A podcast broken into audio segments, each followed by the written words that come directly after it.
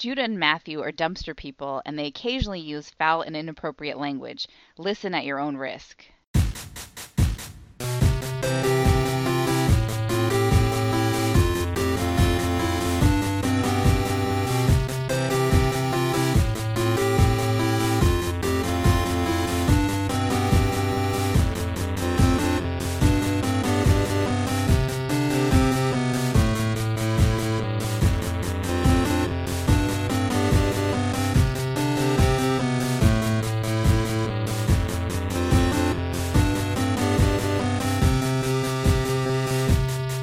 Welcome to Brother Date Star Treks edition. I'm Matthew.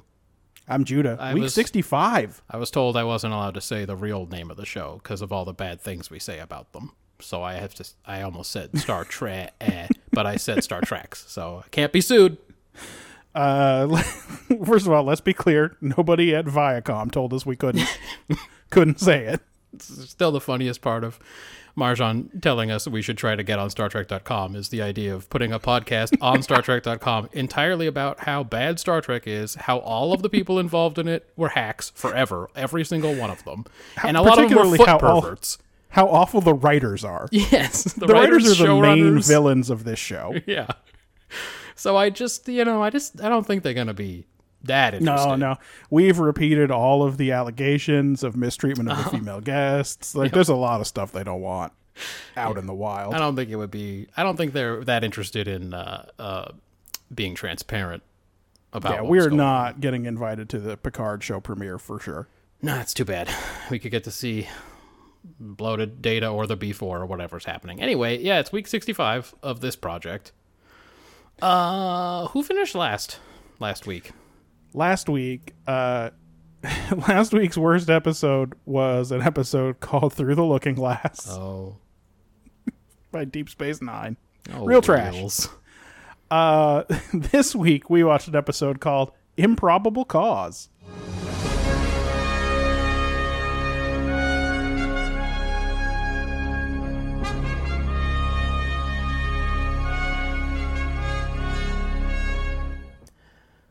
Bashir and Garak, always a good start, are having their usual lunch, only this time Bashir is like in a real hurry. Uh, Bashir gets up to leave, and an annoyed Garak agrees to go with him. But when Garak gets back to his shop, which he hates, it straight blows up. uh, Garak's only wounded, but his shop is done for. Uh, credits. Uh, they find traces of a possible explosive in Garak's shop, and when they confront Garak about who might want him dead, he pretends badly that he has no idea. Uh, Odo and Garak are like trying to see if they recognize any names on like ship manifests that have been coming in lately. When O'Brien comes in with a lead on a Flaxian assassin, whom Yeah. Odo brings in for questioning. Um, that's a long scene. Uh, he and O'Brien plant a tracking device on the Flaxian ship, and Odo goes to follow him in a runabout.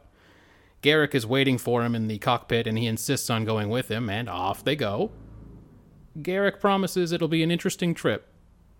Uh, the Flaxian ship is about to go to warp, but it explodes.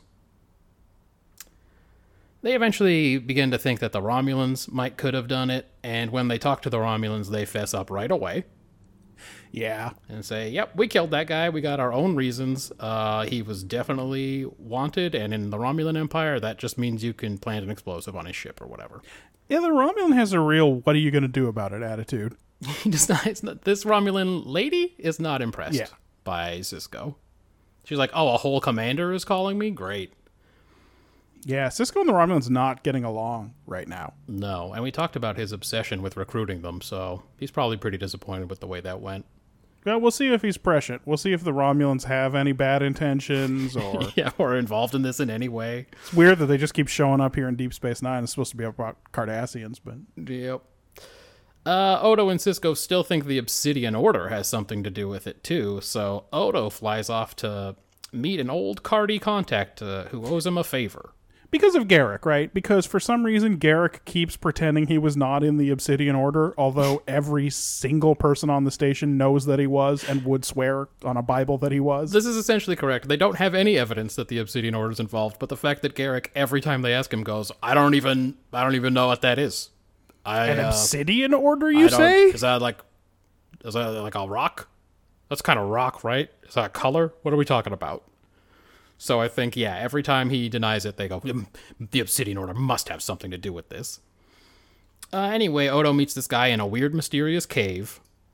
Uh, this Cardi spy says that um, this is just a piece of a much larger puzzle, and that there's been a secret military buildup in the Romulan Empire that the uh, Cardis have been keeping an eye on. Uh, anyway, five other ex operatives of the Obsidian Order died the same day as Garak's bomb incident, and this guy says the Romulans are to blame. Uh, Odo comes back to DS9 and he loses his temper with Garak and uh, says he pulled him into this investigation, so he better start uh, telling the dang truth. Garak blew up his own shop to get Odo involved, which Garak didn't think anyone would figure out. Yep.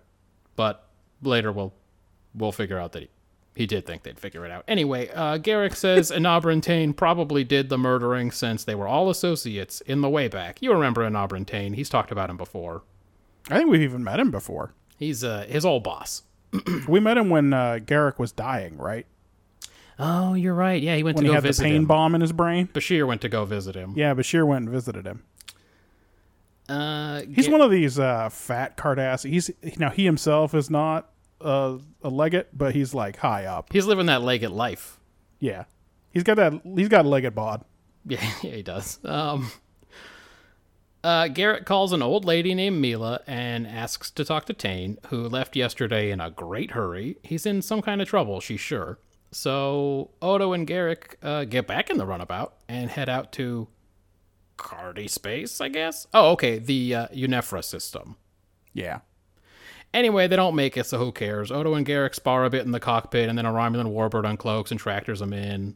Uh, they're boarded, and then um, they are aboard the warbird, and they're taken to meet Tain, who's got like a nice little office on this Romulan Yeah, I wonder- warbird. where in the Warbird do you think that office was? Is it in the front with all the which kind of The is like an head? office building? The front part's kind of an office building in my imagination. The superstructure is what we're calling that. Yeah, or is it maybe way out in that little uh, tailpiece, the little tailpiece in the back? I hope they put him right in the belly, I don't think it could be in the wings. right Right. in the little belly, right on the bottom. It's there's kind of a backpack. There's kind of like a spine on the Romulan Warbird that you only see from above. He's in the belly, and on the schematics you can see it just says Tain's office, and Tain's there's office? nothing else. Um, He's got to he's gonna go all the way to the he's gonna go all the way to the office building at the front to use the bathroom. There isn't even a bathroom So- there. and there's only one. There's only one turbo lift that goes there too. And I he's have to gotta walk wait. half a mile to go to the bathroom. He gets in and like nine other buttons are already lit up, and he's like, "Son of a bitch! It's gonna take forever to get to my office." Um, Tain tells them that uh, his fleet of Romulan and Cardassian vessels will travel through the wormhole and attack the Dominion. They all cloaked and everything, even the Cardi ones. Uh, they've been building a fleet in the Orias system for a while now. You might remember that. We'll talk about that later. Yeah, yeah. They're going to eliminate the Founder's homeworld in one big strike.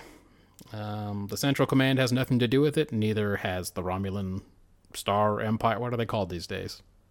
Uh, I, you know, if I were Whatever just going to take are. a cue from Star Trek Online, I would refer to them as the Imperial Navy. Okay, well, they ain't got nothing to do with it neither. It's purely a Black Ops project from the Romulan Tal Shiar and the Obsidian Order. Um, Tain did try to kill Garak.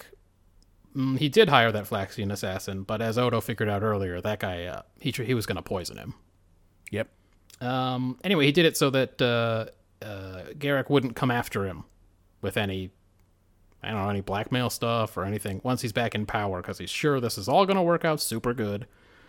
Um, Yeah, he's making a comeback.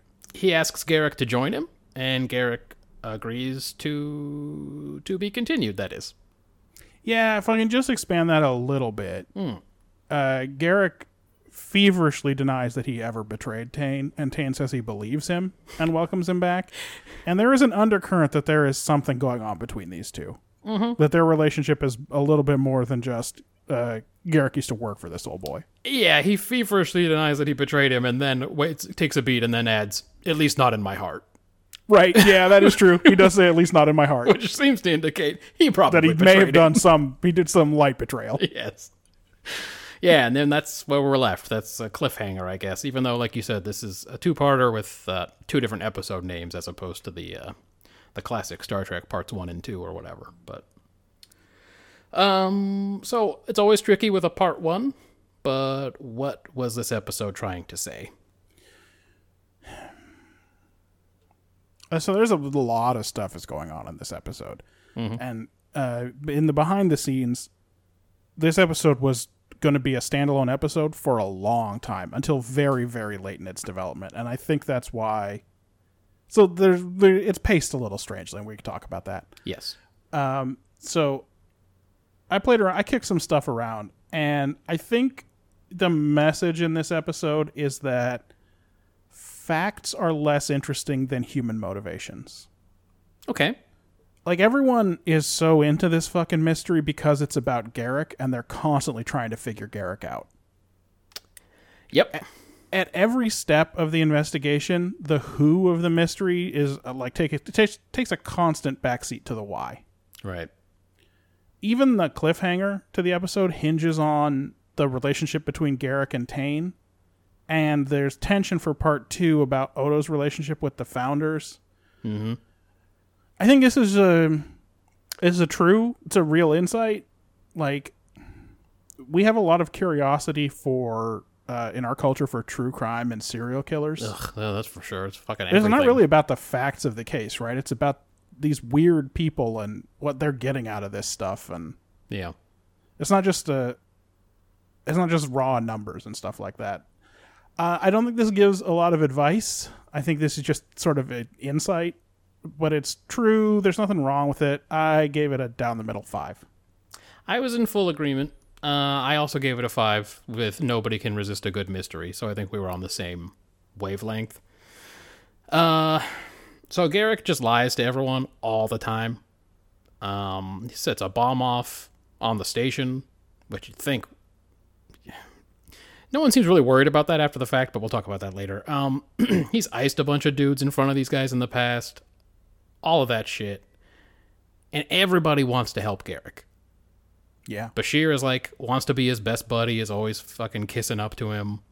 Odo is super invested in this investigation and is like is sure Garak is the key to all of it. Sisko is involved. Fucking O'Brien gets in on this business. And I think it's just because they can't stand not knowing what his entire deal is. What is Garak? Why is he here? Why doesn't he ever tell us the truth? Why are his lies so transparent? It is a very good question. And in the episode, Bashir talks about the boy who cried wolf when he's when Garak's like, I I didn't blow up my shop. Why do people keep saying I did? And he's like, Well, you know, because you lie so much. But actually, it's sort of the opposite of what happens. The more he lies, the more people want to fucking get in his business and figure out what's going on. And maybe it has to do with what his retort to Bashir was that uh, the real lesson is never to tell the same lie twice. Maybe he's keeping it interesting. Um, but anyway, no matter how much he lies, they keep trying to find out the truth. They keep trying to befriend him. They keep trying to unravel the mystery of Garak. Again, I was exactly the same thing. It's like it isn't really, it doesn't need to be at the take of an episode. It doesn't really do anything for anybody. It's hundred percent true. But uh, yeah, so it's a five for me as well. Uh, Ben also gave it a five. Um, an exile still loves his motherland and will come when called. So I guess maybe something about the uh, the pull of your home.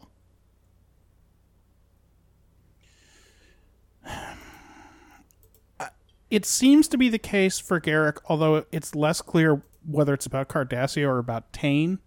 Yeah.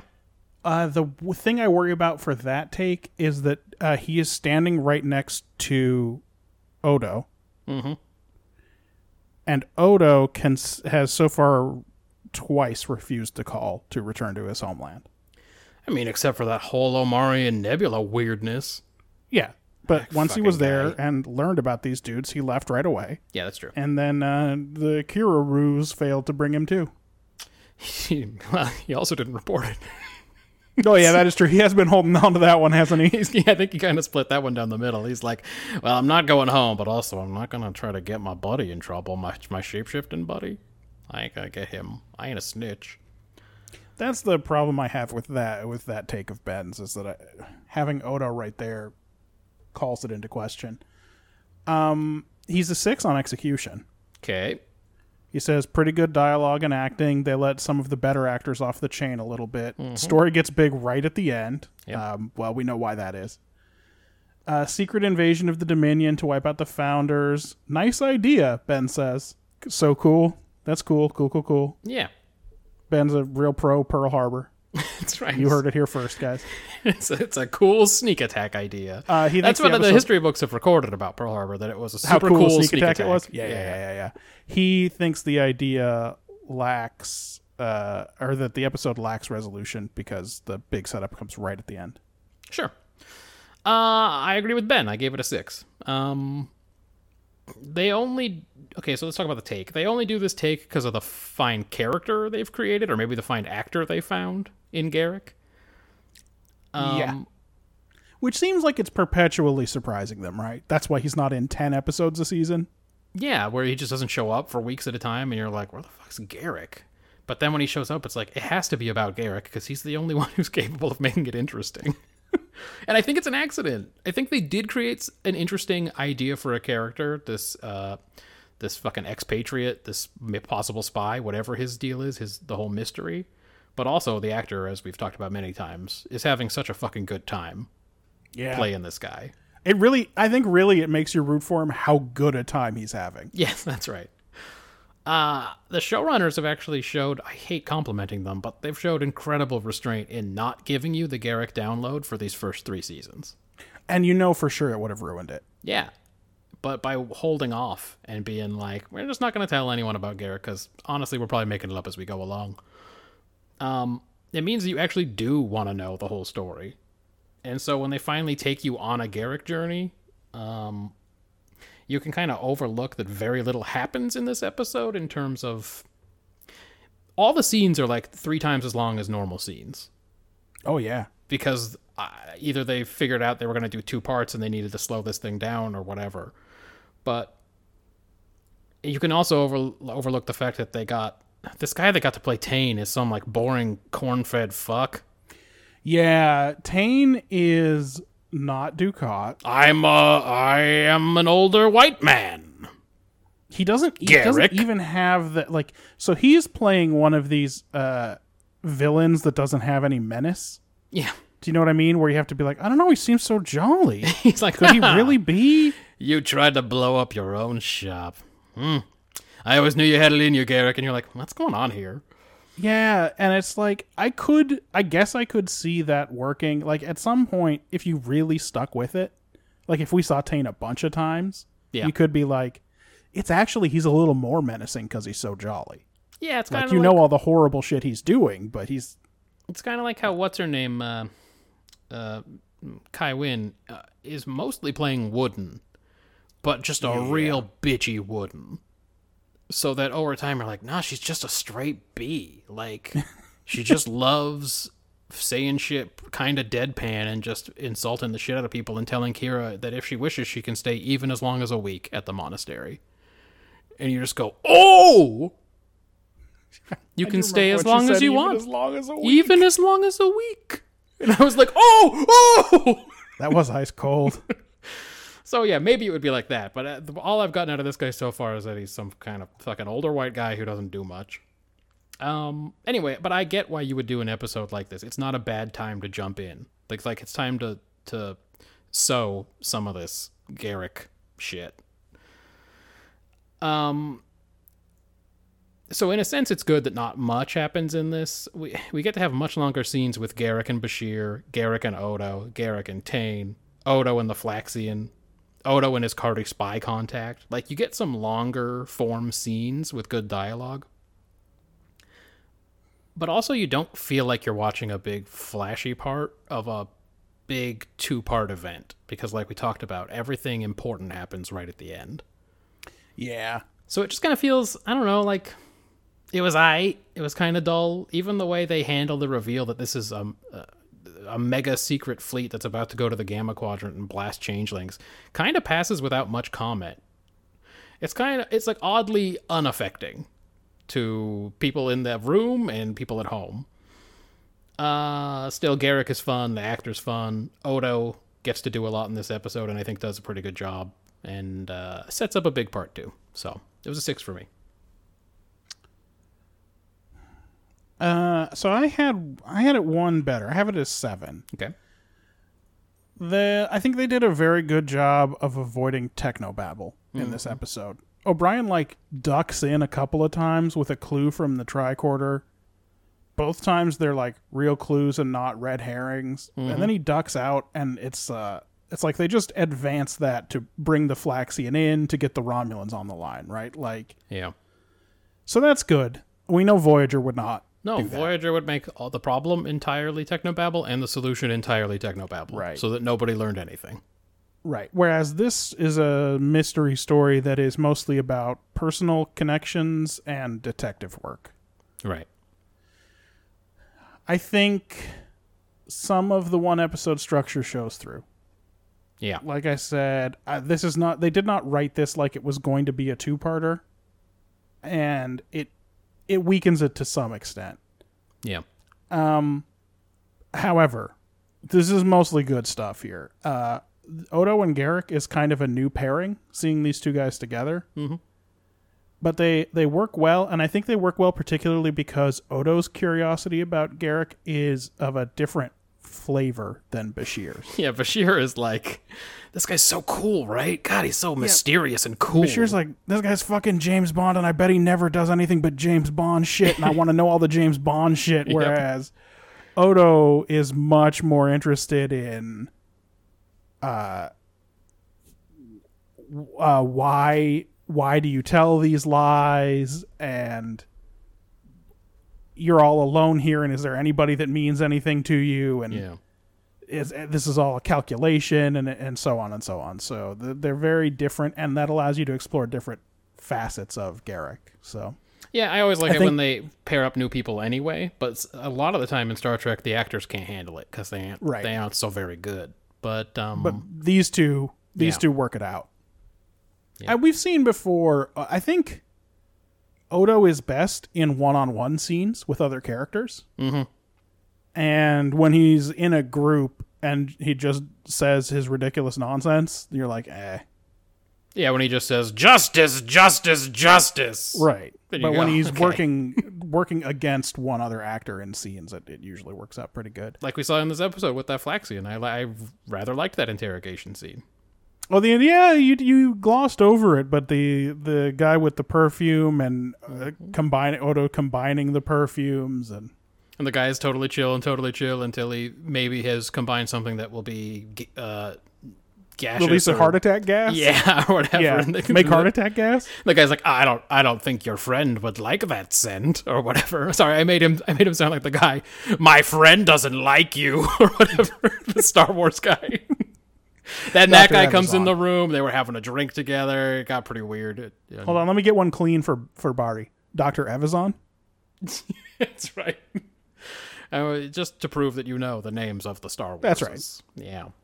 Uh, well, You'll I know. dead. I know Lobot, and I know Droopy McCool, and I don't really need to know anybody else. You know Droopy McCool. So what else do I need? I know Ifantmon. Like, what do I need? That's a hell of a. Well, you know Ifamon because we have done lists of the craziest Star Wars names before. Droopy McCool must have made it onto that list. I probably yeah, almost There's- certainly. There's no way he didn't. Um.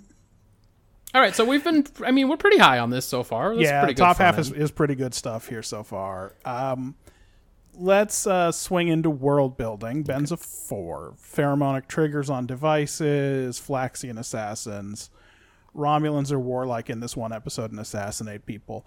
Ironically, he doesn't give any points or mention at all the Tal Shiar Obsidian Order collabo, hmm. all of the war stuff, but I guess we're going to actually see that next week, so. Yeah, we'll get more. There'll be more details. Um, I am a point higher. I'm a five. Okay. we we have thoroughly explored the well, I, actually, so when I say thoroughly, there's room for even more. We have explored the disconnect between the Obsidian Order and the military in other episodes. Uh, this episode suggests that the Tal Shiar and the Romulan military have a similar relationship. I wonder if they learned it from the Cardis. Yeah. I Or mean, maybe we'll learn in that Face of the Enemy episode that it's just always been like that. I don't know. Uh, we got a couple of things. Garak's cover story for his exile is tax evasion. In this episode, that's correct. Yeah. Uh, he doesn't say that like it's new information, but I, d- I don't think it's ever come up before. But apparently that's the, his cover story. Yeah, he finds it dubious that the uh, Cardassian tax bureau, or Finance. yeah, Yeah, whatever, whatever. he says, is uh, responsible for blowing up his shop or whatever. Um, this episode explains some things from the episode Defiant. Yes. So th- this is all happening in that system that uh, Riker Two Thelonious. was was stealing the Thelonious was stealing the Defiant to go attack. It also explains why those ships seem to come out of nowhere because, as we now know, they can cloak. Uh huh. Uh, actually, we don't see them cloak in this one because for some reason Tain is on a Romulan warbird, and I don't know why that should be. Um. Oh, it's probably the same reason Archer was on that Andorian ship last week. Just uh, ego, pure ego. Oh, okay, pure ego. I'm in charge, though. I'm Tain. Uh, the Romulans know where the founders are because of the data Cis- the data Sisko shared with them uh, in uh, whatever that episode was, where nobody knew that Romulan ships were powered by. Yes, singularities. which also clears up some stuff because we were wondering why it was so important to get that information that they came all the way out to DS9 to get it. Yep, and this is to find out where the damn founders are. Yep. Which also suggests that those two Romulans may have been Tal Shiar, or I don't know. I guess if the military gets information, the Tal Shiar is going to find it, huh? Yeah, probably. I think we probably this is probably the best strategic assessment of the Alpha Quadrant versus the Gamma Quadrant. Like, who thinks that this is a serious threat? What they're prepared to do. Mm-hmm. The Romulans and the Cardassians are kind of minor isolated powers. So, but this is a big blow they can strike. Team up together. Yeah. So yeah. Um, for all of that, I think this is uh, more than the usual amount of world building. The only thing is because no one in the Federation ever figures out what's going on, we have no idea what how what the response is to that. So they're kind of left out of the world building here. Yeah. So I'm a five. I um I had it even one higher. Um so it's a six for me. Uh let's see, the Illusion Ambassador breathes fluorine and shit. He can't see red or orange. We get all this when Bashir's having a talkie talk with uh, Kira in the teaser when the fucking explosion happens. He breathes hydrofluoric acid, which will dissolve glass. And so it ruins the carpet. bad stuff. They can't have the carpet in there either cuz Yeah, I'm surprised it's just the carpet. yeah. Well, we know they got that transparent aluminum, so they must be good. That is true. uh, I bet it eats aluminum. I have a th- strong theory that it eats aluminum. Uh, can we talk about why people might need a tailor in the 24th century? Can't they just replicate them shits? you would think that they could just go to a holodeck, get scanned up, Mm-hmm. and then just make clothes that are the same shape as the body shape. Yeah, like going to the mall would just be you go to the holodeck and you're like you're just picking from all catalog and then the clothes are on you and then it just saves the measurements or something, right? I- It's what I would expect. Yeah, I don't know. Um, I mean a tailor. I guess. Uh, I guess we should presume that a tailor could still provide the service of knowing where the sleeve should land on you to look good. well, yeah. So I was gonna say maybe a Like they can still s- like they can see the clothes on you in a way that you can't even in a mirror. Although with a holodeck, you could yeah, you could just see straight. yourself in the clothes. You mean like when you create a player on Madden, you just like fucking spinning all around you, going, I don't know, I don't, I don't like these new style helmets. I like the ones that give you the CTE. I mean, you could, yeah, you could loll it up in the holodeck, but you know, I don't know. Maybe holosuite access on DS9 is a little bit restrictive. Bro, you can even make a hollow Troi to sit there and neg you the whole time. Be like, that doesn't seem like a good idea, but if you want, mm-hmm. You'll be the only Andorian. if you want no one to talk to you and say bad stuff about you behind your back, I guess. People on this ship don't like you, blue skins. That's all I'm gonna say. Uh, pheromonic sensor detects a specific species and triggers a bomb. Uh, Odo is racist and says Flaxians, um, Flaxians use those fucking things just as a rule, I guess. Um, Japori 2 is where this Flaxian may have murdered a guy a ways back. magneton relay. The Obsidian Order and Tal can build a fucking battle fleet together without either of their governments noticing. Continuity with that episode where Thelonious stole the Defiant and Dukat and Sisko ran afoul of the Obsidian Order with those special. Uh, they had those Keldon class cruisers in the Orias system. Yeah, yeah, yeah, yeah, yeah. So that's actually kind of neat. That's interesting world building to me because they didn't really give a lot of hints about it. It makes me think they just made it up on the fly here, but Yeah, probably, but like it it, It ties together in a way that makes sense. Um. So there's enough here in this episode that we've already talked about about the two spy agencies, Tain, Garak, um, Odo, payoff on that Thelonious Riker episode, along with the Federation's shared Dominion data. That I'm going to say this is actually a pretty useful world building episode, and that's why I have it as high as a six. Nothing earth shattering that's going to change the universe forever, but just like solid work done. Yeah, I mean I'm a five. I'm not gonna argue against a six. Characterization um, ben gave it a seven uh, he says garak is hilarious with his sociological observations of humans uh, Yeah, he does some talk at the beginning about how fast Bashir eats, and you'd think humans would have slowed down once scarcity went away. And yeah garak's on one in that scene because he has to blow up his shop in a second yeah, when I was, I, I did not want to go back and watch because I didn't think it was worth it. But I wanted to see if he saw the Flaxian during that conversation. and that was all that was all made up on the fly what does he have that bomb just ready to go It's a very good question. Like he was able to whip up a Flaxian pheromone bomb. Uh, he says uh, the tax evasion thing. Let's see. He points out nobody believes him even when he's telling the truth. Um, Boyle cries wolf. Garak seems to have a new outfit every scene. You know the clothes, the the fucking civilian clothes in Star Trek are so either ugly or in this case so muted that I did not notice anything he was wearing. yeah, Garak wears a lot of browns and greens Yeah, it's hard to tell. and blacks. So Um, Odo has sources in the Cardi government. Um, yeah, he Oh, still has favors he can call in. Yeah, and um, apparently everyone remembers his Cardassian neck trick he used to do. Uh, confirmation of Garak's name. So there's a lot in there. Um, I actually also had it one higher. I had it as an eight. So when you've got a Garak heavy episode with long scenes with decent dialogue and good performances, I'm probably gonna be all in depending on what these fuckers say. Uh, Garak negs Shakespeare, um, hates being a tailor, still very much pretends he was not in the Obsidian Order, blew up his own shop to get Odo involved in this shit because he knew he might trick some people, but Odo would would be suspicious. Uh, Garak comes close to threatening Odo in the cockpit of the runabout when he tells him that he would be wise not to do so. When he says that he wouldn't, I don't know, he wouldn't tell him if he. Some, He's the last person he'd tell if there was someone he was especially fond of. I Yeah, forget. he gives him that Garak smile. So I think that's how he threatens people. Um, you can tell Garak is so proud to tell Tain he blew up his own shop. Yeah, The way he triumphantly says it. I blew he up my own shop. he doesn't. He doesn't wait at all for Odo to uh, hint at it. nope. He's like, hey, you like that, Dad? Huh? I blew up my own shop, motherfucker. Um, let's see. Kira trusts Garak not at all. The way she looks at him when she comes up to Bashir in scene one, like, get the fuck out of here, Cardi spy, was pretty on point. Yeah, boy, they haven't really had scenes together, have they? No, but Garak notes it later in the episode that maybe Kira did it because she hates him. That is true. He does say she doesn't like him, or Um, that he's gotten the distinct impression that she doesn't like him. That's right. And so I thought that was really on point. The look she gives him in the teaser is a real fucking withering stare. Like, please go away.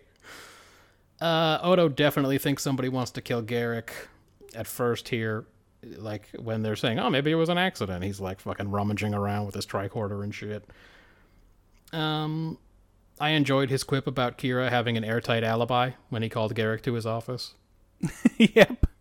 Says, bad news. Major Kira had an airtight alibi. Uh, I keep her under pretty close surveillance for my own reasons. for personal, re- not personal reasons, for very professional reasons. Um, like I said, you can tell this is going to be a two-parter eventually when you realize you're getting so much time to enjoy Odo's excellent interrogation of this Flaxian. He's on the ball, Odo, in this one for sure. Figures out Garak's scheme to blow up his own shop, has his Cardi contact, all that stuff. Also, doesn't run and tell anybody that Garak blew up his own. Because theoretically, he figures it out when it turns out that the Flaxian is a poisoner. Yes, so in that interrogation scene, which is like, I don't know, 15 minutes before he comes after Garak about it in the episode, um, Bashir wanted to believe that secret panel and isolinear rod story so badly. Oh, he really did. And that's why he's so pissed when he figures out it was a joke at his expense. Well, that's exactly the kind of thing he's looking for from Yep. Garak, right? So it's perfect. He's like, Is there anything I can do for you while you're away, Garak? And Garak's like, Well, there's, I'm a, not back in 78 hours. there's a secret panel. And he tells him all this shit about the isolinear rod he's going to need. And Bashir is like so fucking juiced for it. Yeah, so for me, it was it was mostly good stuff. Um, you know, just not quite enough happens character wise. There's not enough character development, but there's a lot of good character work. So it eight for me. So I have a little bit of a problem. And the problem is that this is a two-hander Yeah. and it is not about the relationship between those two people. Yeah. It's about Garak and his relationship with external forces. Yep. So it was hard for me to roll out a bunch of points on this one. Okay. Uh, that said, Garak is spot on in this one. Odo is very good. There's not much from Sisko, Kira Dax, O'Brien Quark, and nothing really new from Bashir, although his scenes are fine. Yeah. So it's good. Um, but I felt like I couldn't give it more than five points just because of, like you said, there's really no character development in this one. Yeah. This is about saving that for a- part a two. minor or character's relationship with external forces. So I can't wait until he is not a minor character. Maybe that's starting. Maybe. I mean, he never ever becomes regular cast, right? Wait, really? But I, yeah, I don't think he's ever in he's the main cast. definitely in like every episode for the last however many seasons. yeah, I mean, good for him. I, we want more of it. I want, I especially want him in episodes with Gul Dukat. That's all I want from this show. Oh man, we're gonna get some juicy ones of those. I know the Dukat stuff gets weird. That gets yeah, that goes off as into a Deep Space direction. Nine gets incredibly weird. Yeah. Uh, so I'm a five. Um, What about quick ones? Yeah, I got a few. Um, whoever wrote this episode got their technobabble wrong, and they confused ODN and EPS. I think Uh, because the ODN is the computer network. It it should if you rupture a Cat five cable, it shouldn't blow up your whole shop. like, why is there that much power in the Yeah. computer network running behind Garak's shop? The I only- think it was supposed to be EPS. the only problem is we know those panels fucking explode like crazy all the time. Yeah, Maybe the yeah, computers yeah, themselves are just explosive in the future. That could be. Well, they're made out of Uh, M80s. That's the central processor. Then I said, uh, Garak came up with a take for Boy Who Cried Wolf right away. So I need his help for this project. That's right. That's true. You sit there and go, all right, boy who cried wolf. I get it's about lying, but what is it saying about it? Right. I get the theme of it. Don't lie. Yeah. but like, that's nothing. Uh, if Odo is right and Garak was deliberate, so again, this is real time, and Odo's deliberately trying to involve him, then I guess he does understand the boy who cried wolf Yeah. because he's like, he knows he can't just go to Odo and tell him Right. whatever he saw the Flaxian and the Flaxian's there to kill him. He has to entice him with a delicious Right? mystery. He has to has to trick him into it. Yeah. Is there no jurisdictional issue with the Romulans blowing up a ship in Bajoran space? Everyone lets that pass. Yeah, then we don't get any word that there's going to be any kind of formal protest or anything like that. Nah. I mean, it would be like if, I don't know, if like fucking uh, Vanuatu or whatever made a formal protest. If a U.S. destroyer did something in their waters, it'd be like, who gives a shit? But still. That's uh that's all I've got for quick quick hitters. Like I gave best actor Garak, worst actor. O'Brien seemed super checked out. like I get that his scenes are nothing, but he really seemed like he didn't care about them either. Yeah, it didn't Like okay, so there's a scene where like you said, they're going over the manifests for recent passengers when O'Brien comes in, Yep. and he's like, he gives Garak a dirty look. Well, he's like, am I allowed to say this in front of him? Like, what's the deal with this guy? Why is Yeah. he sitting in security? Like, what are we doing with this guy? Whereas, and I guess that O'Brien also hasn't had a lot of interaction with Garak, no. but Garak has like uh, inserted himself in station business about fifteen times by this point. I mean, he's led like, Like, two or three different When Kira got raids. kidnapped, he just came up to Ops and he's like, "Hey, I know where Kira is." Let's do a commando raid. Yeah, I'll bring my turtleneck. God, can you imagine how hard a turtleneck would be for a Cardassian? Jesus. That's a tough one. I'm not sure the name would make any sense. I think that's what you need a tailor for right there. Yeah, I need a turtleneck, but like, look at my neck though. But look, at, but look at it. It's the size of three necks. What do I do? I got this kind of cobra situation going on. You got a tur- you got a turtleneck for a snake, like a big snake though. Um. Well, yeah, you're not wrong. I did enjoy the look he gives him when he walks in, though, and he's like, "What's this fucking guy doing here?" I got this really important news to give to Odo. What's this guy doing here? Uh, Ben's got a quick hitter where he says you can see Garak's uh, neck prosthesis coming off in the scene in Odo's office. Yeah, I think Odo does a thing where he like grabs him and he's like, "You blew up your own shop, Garak," and he maybe you can't get that physical with that proth- prosthesis. Um, I only have a, a couple. Look at that Talarian over there. Not cool, Garak. Not cool. Yeah, that's true. Oh, it would have been cooler if Garak knew his name. Look at uh, uh, fucking Blarg over there. and then he later he says, "Your pointed ears friends, your pointed eared friends." Not cool, Garak. Yeah, I mean, Tain suggests that that was intentional. Yes, even Tain acknowledges it as a racial slur. Yeah. Um, really, the rest the rest of my notes have already Oh, gone. by the way, that made me feel bad too, because in my description, when uh, the Romulans beam, beamed over, I said a couple of green bloods beam over, and then, and then when Tain was like, I've ra- used a racial slur in front of them, I was like, oh no, oh, I gotta go into my document. I gotta start with the man in the mirror. Hold on, Control F. I gotta fix that. Um, so that was it. I enjoyed it. Well, fantastic. Yeah. Uh, fourth place last week was TOS. oh yeah. This week, this week we watched Plato's Stepchildren.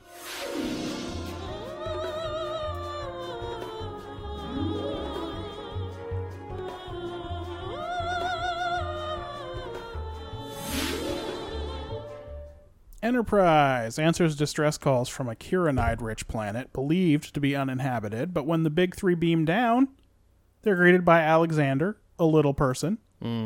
He introduces himself and his people as the Platonians, devotees of Plato.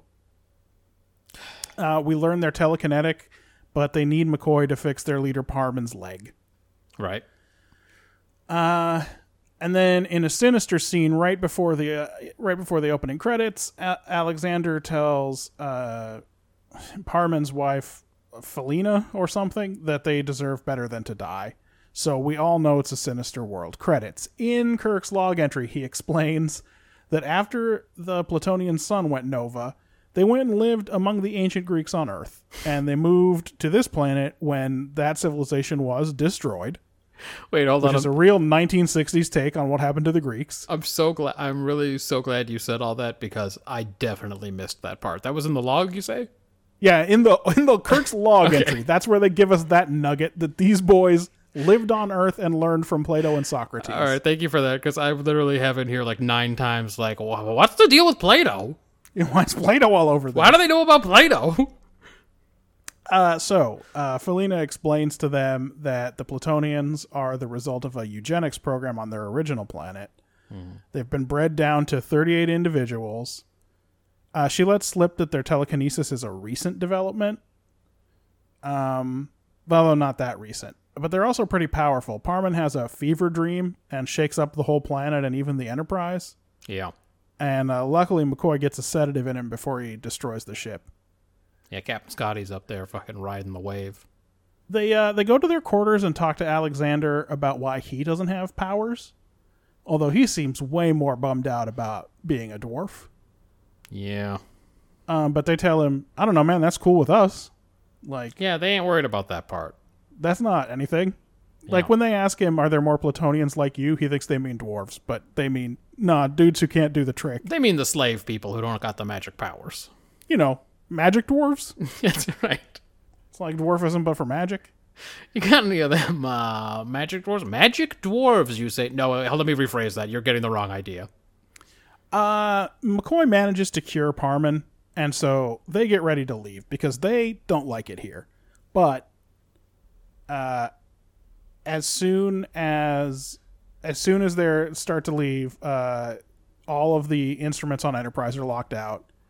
Kirk goes to Parmen and tries to demand to be released, but he does some schoolyard bully stuff and demonstrates his power. So it turns out that the deal is, um, The deal is that Enterprise can leave, but McCoy has to stay because they have no immune system and they need doctors. Right?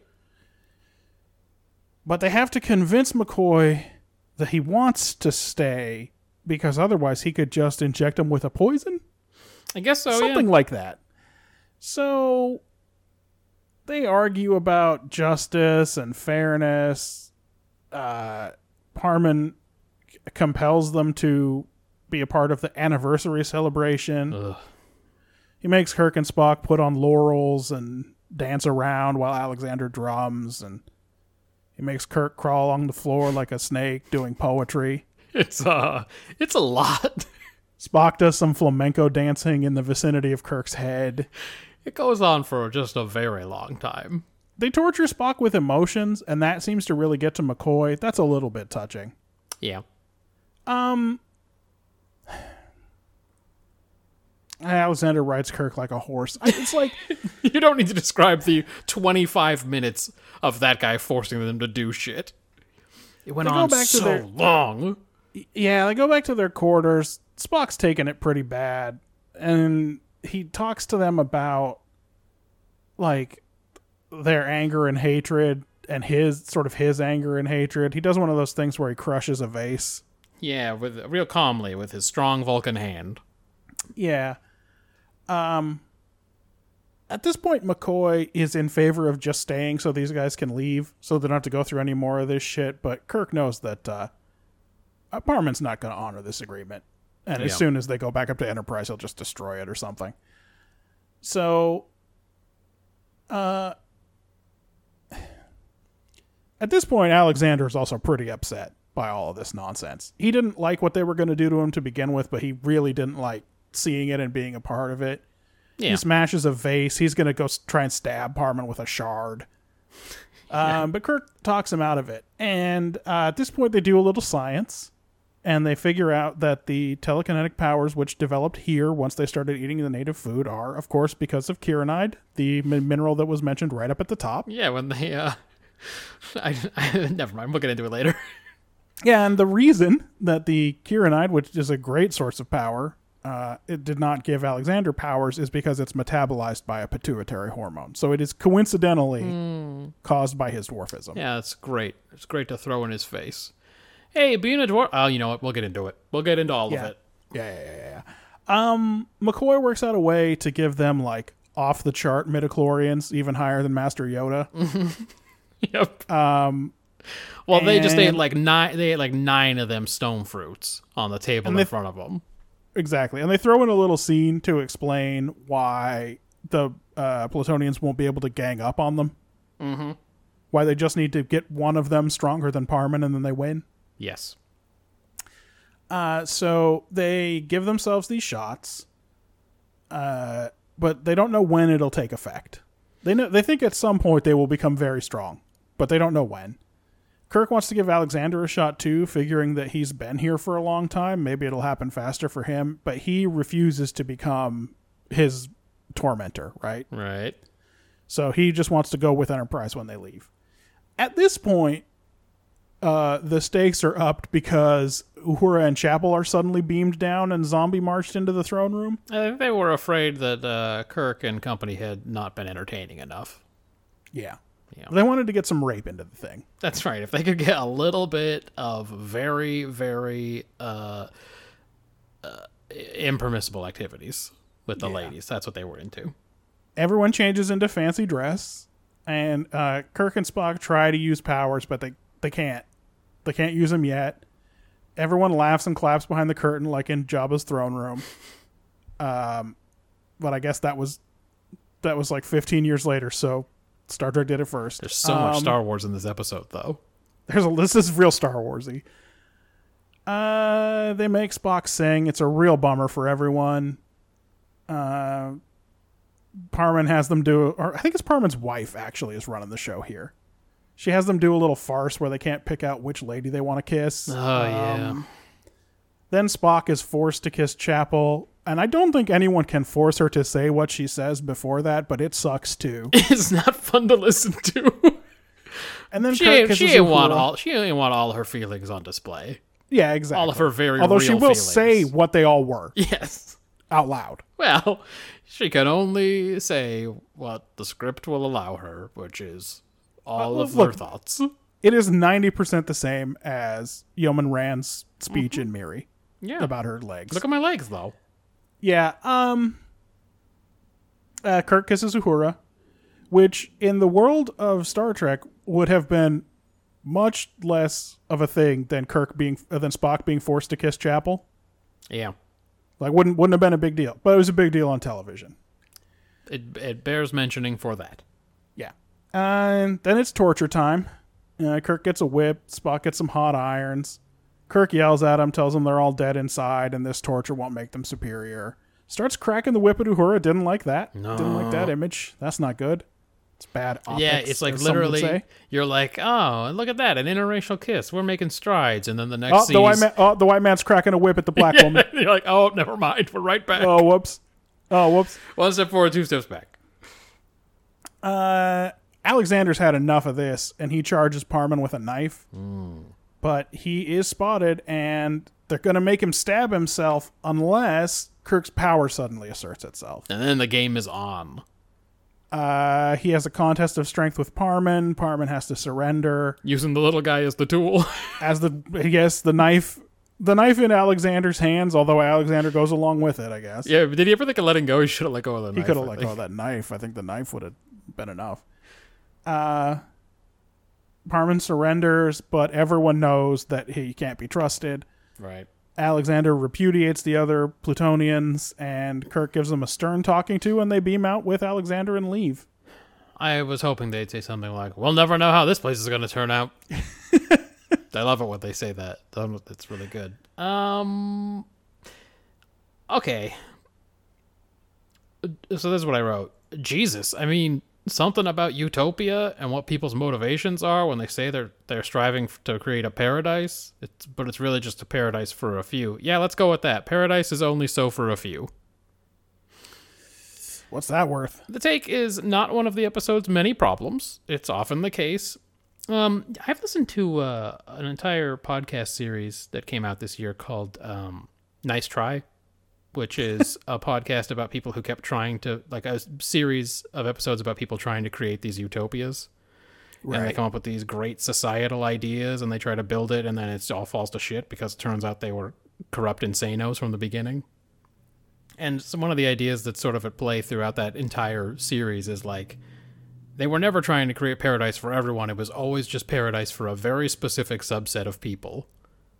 Right. And this episode is sort of the same thing. Alexander tries to to tell them that that you talk about utopia, but that's not really what you're trying to make. It's only for you weird eugenic uh powered freaks.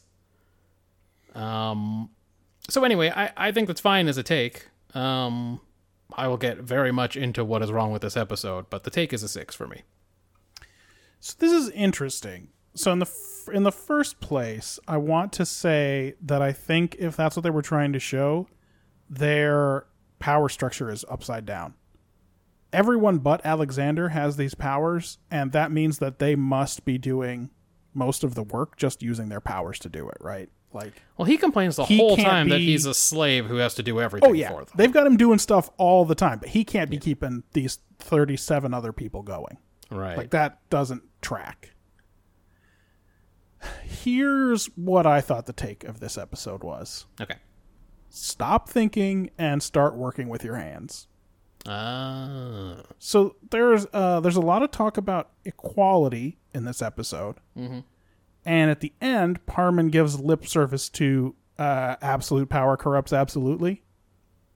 But I think this is a story about intellectuals who sit around and think about things that don't matter, and don't work in and experience the world, and it makes them diseased mentally. Yeah, and also physically, dude. They talk about how even a small wound could kill them or something. Yes, they have- exactly. They have no tolerance for anything.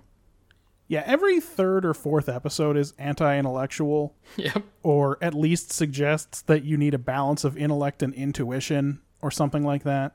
Or that machines are here to take our jobs. Yeah, that too. Uh, the Platonian. Well, no, that means so. You're right. So, I think because this show was written by a bunch of different writers, and Gene Roddenberry would just like stomp into the room and say a bunch of weird shit and leave, and didn't really have a, his hand on the helm. right. And also, that's probably for the best. Yep. This show is like real inconsistent with its politics. Yeah. and sometimes it is progressive and sometimes it's very reactionary Yep. and i think this is a reactionary episode like so we have the platonians they're so physically weak they have no immune system they never have to lift a finger and they have become depraved because of boredom mm-hmm. that you know a good hard day in the fields would cure that right That's right. You wouldn't have time to be bored because you're working. then alexander rejects their gift and kirk asserts that his people aren't interested in it either Yeah. right Oh, it's a So, real like, Riker Q situation. we don't want the thing that has led you guys to become these decadent homosexuals. There's no. I'm just, That's that's right. probably what they would say. There's That's no well- implication that that's the case in the episode. No, I'm no, no. just saying. In 1960s, uh, that's what Greek meant, right? I believe so. They yeah. have a Greek society, the writer said to the other writer. And they go, I got it. Ah, I get it. Uh-huh. Yeah. Uh, like all the reactionary episodes, I'm not super enamored of this take. Uh, I only gave it a four. Okay. I think there. I think there is a take. I think there are lots of other themes at play in this one. They were trying to do sci-fi, but I don't. I don't love the message. And Ben went with the uh, all power corrupts and absolute power corrupts absolutely portion of that um, of that take, and he gave it a three. He was not moved by that. Uh, he also gave it It really only comes up at the end. Right. It's just kind of a thing. The guy is such a feeble whiner in the end when Kirk bests him in that contest. A lot of stuff comes out of his mouth, and Yeah, he does. A, he really Harry Mudds it at the end. he, he does indeed. Uh, he also gave it a three on execution. He said, uh, "Oh God, Kirk being ridden like a pony sucks so hard, and his neighing is the stuff of nightmares." and by the way, it we don't see it. They cut away to other stuff, but you can hear him neighing for like a solid thirty it seconds. just kept going.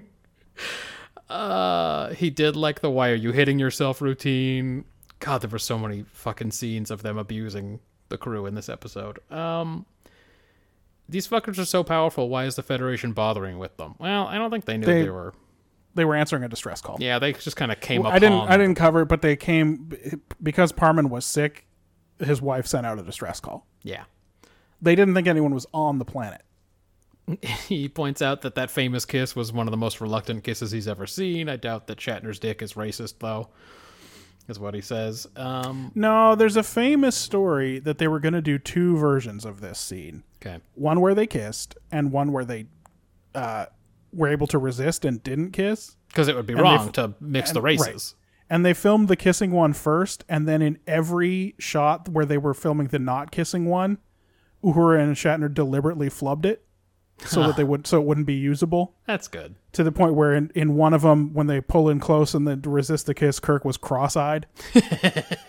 um, I love, I, think- love that battle of wills. They can't just go, we're, look, we're not going to do it. I think these, and you have to remember Shatner's Canadian too, so who knows what his race race politics are like. But uh, I mean, honestly, he's who knows like what a- their race- good old good old Southern boys. Who knows what the race politics are like at all, honestly. I have no idea what Canadians think about anything. It's- exactly. But uh, yeah, I agree. I don't think I don't think Shatner would have had any problem with it. No. Uh, and he says the solution to this fucker was they got to eat the food. It's like, yeah, basically, yep. It's the it's the fucking food they were eating. Um. Yeah, so it looks like he wasn't impressed by this portion of it either, and I agree. Uh, but I only had it as a one. So how the It's a super hard watch. It was very painful. I threatened, as I do at least every couple of weeks, to quit the project entirely. And so how the how the take that I came up with is delivered is kind of a real problem. It's a bunch of silly hijinks and mustache twirling maniacs with magic powers and a wildly irrational conflict about a god who needs a doctor. And then Kirk tells this guy all about how where he comes from, it doesn't matter how big you are or whatever. But it turns out this guy being a little person really does make him weak and powerless in this episode, as it's directly related to the same deficiency that prevents his superpowers from developing, which seems messed up. To then turn around and go, actually, it is because you're a midge. Sorry. I guess it matters here. Sorry, it matters. You're Doesn't matter in the Federation where we don't have this power and don't want it and are never going to tell anyone that we figured out a way to do this. anyone at home who's watching who probably was starting to feel encouraged by how this episode was going, if you've got some kind of problem, nah, don't be. Your problem Says it doesn't matter what your size, shape, or color is in the Federation. We, we know that isn't true, but um, but more importantly, he then turns around and tells Uh, us. well, that. you'll note he didn't say gender, He's very unless you count gender as shape. Yeah, sort of. I mean, Kirk would. I mean, Nagilum was worried about shapes. I think. Ah, that's true. What's this one over here? Um, yeah, if you told me the scenes, the two scenes where the guy used his mind control to make him dance and writhe in agony and do Shatner stuff lasted 53 of the 51 minutes, I would totally You would believe, believe you. it. Yeah. Yeah.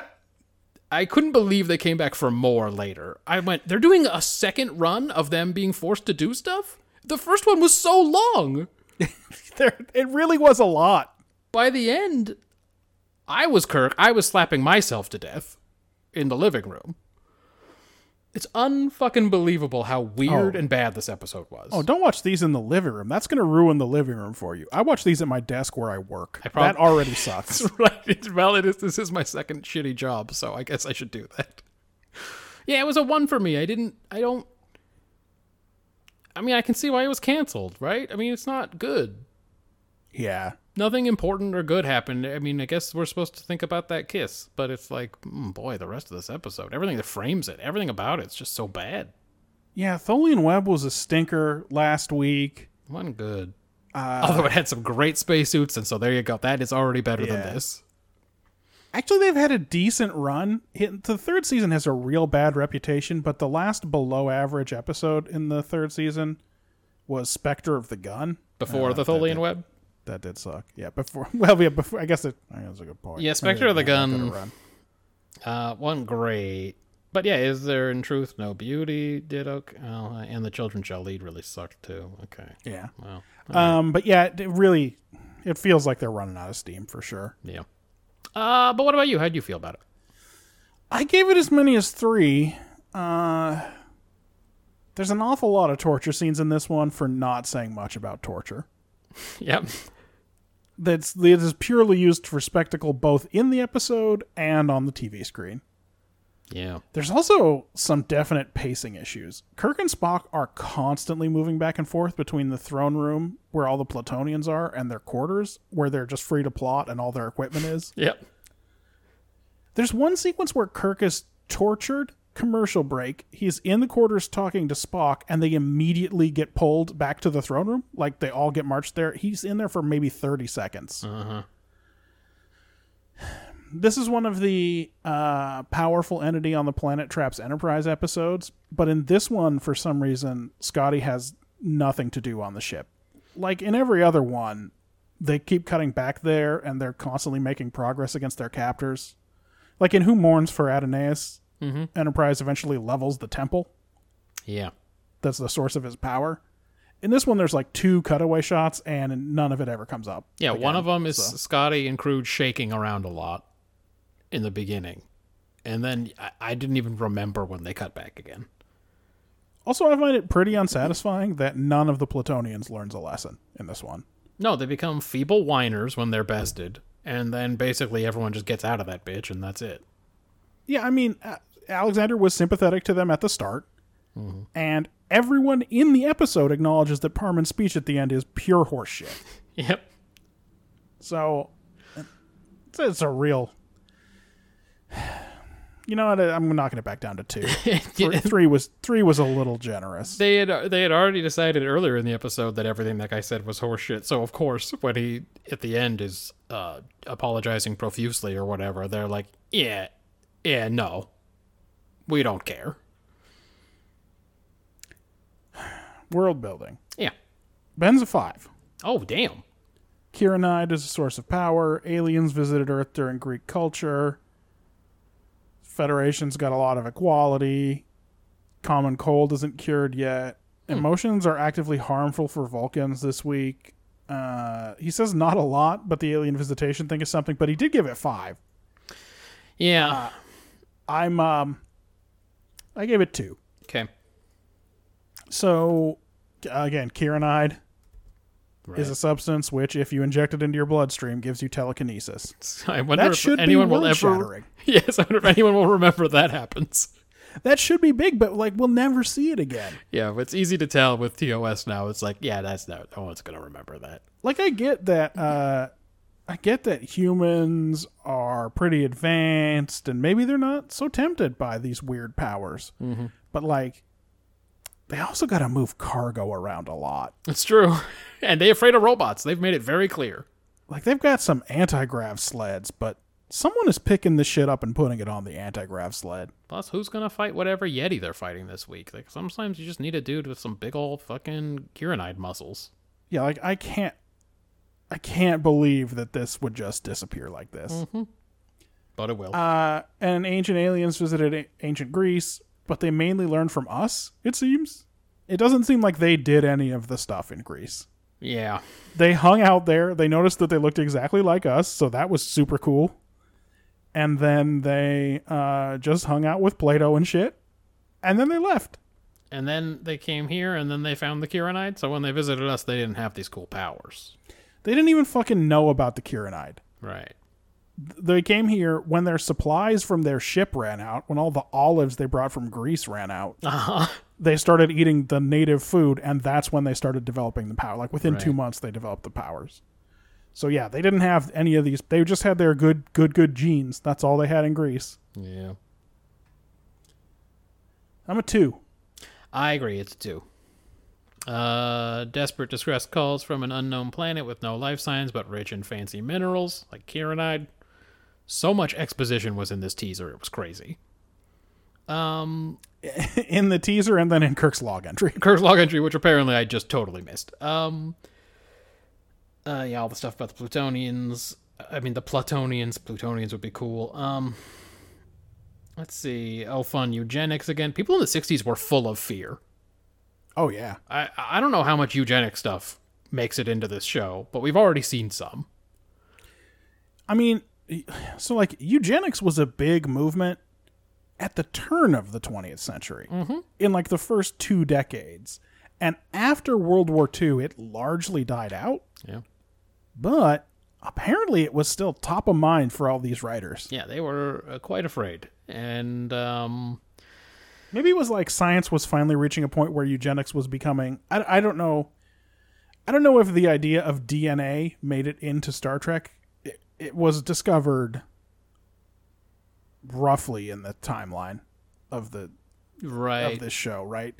But like, but like the tech techniques of science were maybe finally starting to make a make it to the place a point where uh, eugenics was more possible. I don't Yeah. know. Well, they feared it for sure. Um, yeah, I mean, it's all the same notes that we've already talked about, and the same overriding fact that I doubt we'll see any of this shit ever again, except for the general fear of robots, eugenics, and other things. So it was a two for me as well. Um, characterization. Uh, let's see, we got Captain Scotty again, just shaking around in his chair up there. Yeah, they don't give him nothing to do this week. Kirk is nice and isn't going to poke fun at Alexander's size. Also, he won't kill. Yet, a- yet again. I don't know if you remember. He doesn't say it this time like he did in Arena. He's not going to kill, though. He, we won't do it. Or up the time he was shouting over and over again about how he wasn't going to kill in that cowboy one, and then he gave the guy a fucking fucking Yeah. judo beatdown or whatever. yep. yeah. Um, I'll beat up this guy that I know isn't real. Uh, Spock is insensitive about this lady's ego. Says she looks 35 like a real jerk. She accurately describes Spock's brow as ever active. He does a lot of mugging. Uh, that is true. So she nailed that one. Spock is the camp. Uh, it's so hard. Who's campier, Kirk or Spock Ooh. or Chekhov?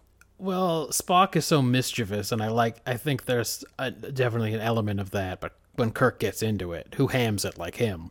Well, no, no human. Yeah. Um. Kirk uh, does so much stage acting in Star Trek, and I think that's the thing, right? I just part of me wonders: did they put the stage lighting on him one time, and that set him off, or was it the other way around? He did so much stage acting, and they're like, "Get, get the stage lighting." Like you know, he did Othello in 1952 or whatever, Yep. Uh, and he just drops into stage mode every so often when they when they, I think you're right. I think when those hot lights hit him, He's like, "Oh, I, I got this one. Don't worry about it." Um, uh, Spock is very worked up about that guy making his emotions spill all over the place. Like we talked about, he is broken by that, and he breaks that vase because of it. Uh, McCoy says that release of emotion is what keeps you healthy. He says that to Spock. You there? Okay. it's a good He says this to Spock. in an episode where he seems to be actively aware that emotions hurt Vulcans. Yes. It's like he's such a dick sometimes. Uh he's once again willing to stay on this planet to save the others, McCoy is. Uh just like a few episodes ago on that big rocket ship meteor or whatever. Remember that one where he f- instantly fell in love with that British chick? Yeah. Um, I mean, so the idea of him being asked to stay behind is very similar. Yeah, that's like his main beat, it seems like. Uh, Nurse Chapel doesn't want her special Spock feelings on display in front of these monsters, but then also she talks about it a lot. Uhura is, as always, weak and kinda sad. Mm, I had it as a 5, I'm giving it a 4. Well, that still feels generous to me. I mean, it was a uh, lot of negative comments. Kirk, we haven't, this doesn't come up. We, as you said, Kirk is very nice to Alexander in this episode. Yeah. He speaks to Alexander like a child, specifically. They all act like he's a child. The way they all fucking smile at him and and talk sweetly. Yes, they're super patronizing to him Yeah. in a way that people who were really comfortable with people of all shapes, sizes, and colors wouldn't be. Yeah. That's true. So I hated that. Uh also this is an episode where they just overpower someone. Yeah, they literally fucking muscled up telekinesis style. No one talks these guys into anything or convinces anybody they're wrong. They just muscle up. No, in fact, they specifically say, nah, talking ain't gonna solve it. This guy's a damned liar. I thought the bright spot in this episode, characterization wise, was Spock's rumination on anger and hatred. This is an episode sort of about McCoy. Like the events of this episode sort of hinge on McCoy, and he really fades into the background. He doesn't do much. And uh, Chapel has a Yeoman Rand moment, and I don't like it anymore the second time. nope. I gave it a three. Won't you please And I look at my legs, Captain? Look at my legs. Oh, my beautiful legs, Captain. Yeah, I used to try to get you to look at my legs. Ugh. Ugh. And Chapel's like, I always wanted to be held in your arms, but not like this. Not in front of. Hold on, I can do it louder. I always wanted. I always wanted this. Yeah. Well. All right, it wasn't a good one. Did we talk about what Ben Ben gave it for characterization? Gave it a two. No one. Here's a two. No, one can dance, for shit. Spock sings again in Chapel for reals, confirms her love to Spock again. Yeah, she does it all the time. Uh, Kirk's brain is better than everyone's brain because, of course. So, I think he means his telekinesis powers. Uh, quick ones. Ben says, uh, making Spock do all the feels was like watching an acting class. Nimoy must have been taking some crazy direction. Uh, using that Alexander dude as a proxy for Kirk and Parmen's force can't be good for him. He has a theory corner. If it's just a concentration of the Kironide or whatever that gives you magic, then the natives aren't stronger because they aren't fat and don't eat enough. I maintain that I'd have the highest concentration there. Uh, come on, buddy.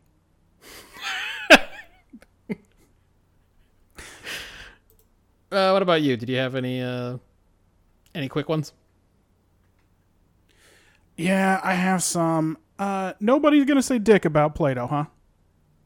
No, that's why I, if I didn't catch the log, I missed it entirely. So I was like, man, they're just not going to talk about it. He's there. They, just- they love Plato.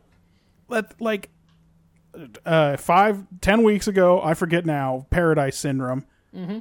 They there were some Indians that had been transplanted from Earth. Literally, literally Indians, literally from Earth. That name specific tribes. Spock, yeah, Spock knew the tribes.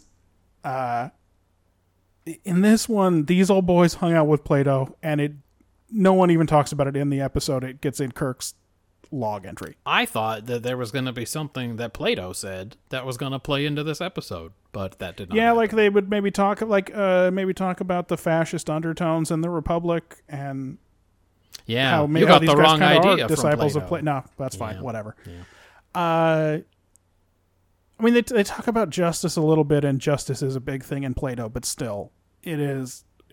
They don't. It, he doesn't come up. It's just like these guys did not need to have ever lived on Greece. It only explains why they can use these probably pre-existing sets Yes, and the togas and shit. Exactly. and the togas and everything. Yeah. Yeah. Like that's it. That it's just an excuse for that. They could have done Hodgkin's law of parallel planetary development. God, I'm kind of I'm kind of glad they didn't do that though. Uh, right about the point that Parmen starts getting threatening, Kirk should tell him that he kicked Apollo out of the galaxy. That's right. the literal Greek god Apollo. Oh, so you were in Greece. So you remember when they used to talk about Apollo, right? Yeah. You remember Apollo? Yeah, we met him. I made him leave the whole galaxy. beat his so, do you want to keep doing this? I beat his fucking ass. Uh, Zeus and Athena were like, "No, get get out of there, buddy. He's too much for you. he blew up your whole fucking temple." Yeah, that's true. You should have brought that up. I noticed that the their boots have side zips. I never did notice that before. I thought they were pull-ons. Yeah. long ones all the way up the inside. Um, here's that big interracial kiss, but I can't tell what point Uhura is trying to make with her little speech before it about how she had never been afraid or And I used to watch you at your station, and you were. And it was just like, what, what's happening? Do you want him or not? I'm confused. like I, you'd think she would have been like, I guess we're gonna kiss. This ain't nothing. Yeah, yeah. She should have said something like, uh, "You don't Hey, worry, uh, don't worry. I know this. We're we're both I, being. I know we're being forced this. to do this, so uh, whatever. Yeah, we'll make it work. Who cares? Who cares? We'll figure it out. Yeah. If nothing else, Doctor McCoy can erase our memories of our f- parents. That's right. Or Uh, I can always be reassigned after a Christmas party or something. That's Or uh, we can just wipe my whole memory and I can learn to read again. that's right. Literal thing that happened to her. God damn it! I totally forgot about that. What episode was that? What was that part of? I cannot remember, but I Her brain gets fucking wiped. totally wiped and She only can speak Swahili. Is that right? Yeah, yeah, yeah, yeah, yeah. It's so good. oh man, I don't remember what the circumstances were. Though. I don't know who did that. I think it was an alien force, and it didn't mean to do that to her brain. Is that the one where the rope, the weird floaty robot, was messing with everybody and went to the bridge and stuff? Oh Jesus, the um, Nomad. The probe was Nomad. The Changeling was the name of that episode. yes, I think it was that one. I think the robot did it. That unit is a woman. That's right. Yes. Oh, that was a good one. what did we score that? Where where where is that? Let's see. That unit is a woman. Yeah, it's important to know. Oh fuck me. Uh, we gave, I gave it was that? eleven, and you gave it ten. All right, so it didn't score very well. But I no taked it. I straight no taked it. It probably wasn't about anything. It got Um, a two for premise and a three for execution. That's not how you get points if you blow the, the front end, the changeling. Oh Uh, man, I got a I'm not done. Oh, okay, Jesus, I'm not even done. Um. Ah, no. All right. The only thing else I had to say about that was, I guess McCoy's big discovery of telekinesis in human beings is about to get hushed up. Yeah, it's gonna go away like everything they ever figure out. It'll disappear. Um, let's see. Alexander said the name of the episode in the teaser. They did not wait at all on that. Just got that out of the way. They like beamed down and he's like, "Hey, us, we're Plato's stepchildren." You could say it. You could say that. That's what we're called. Um, Kirk says that their planet Novad, but he don't know anything about space though. So, They told him that. oh, that's what he's. Well, they told him their star Nova, and he did translate it into their planet Nova. That is true. so I did hear, right. so I did hear part of the log, but only the No, part you're that made me laugh. I, I had forgotten that, but you're right. They told him that their their star Novad. They name it, uh, and then he did say when their planet Nova in his log entry. That was when he said they went to ancient Greece. I How do you have I quick just hitters? said that. but- I just figured out I did hear that log, but only the part that made me laugh. So that's it. Um, Alexander was like, "Your strategy is falling apart at playing chess," and then the other guy's next move won the match. Chess, am I right? Isn't that chess for you? You say to the guy, "Ah, your strategy's falling apart," and then the very next move wins the game, and you go, "Oh, well, that's chess." Um, again, where Kirk comes from, size, shape, and color don't matter. He says that with his real mouth. That's a real thing he says. Some real Shatner acting when Kirk was slapping himself silly. To us, killing is murder, even in revenge. I have killing is murder because there's a long beat. I have ellipsis, question mark, ellipsis, even in revenge. So just so you know, that's what killing is. Um, that was it for me.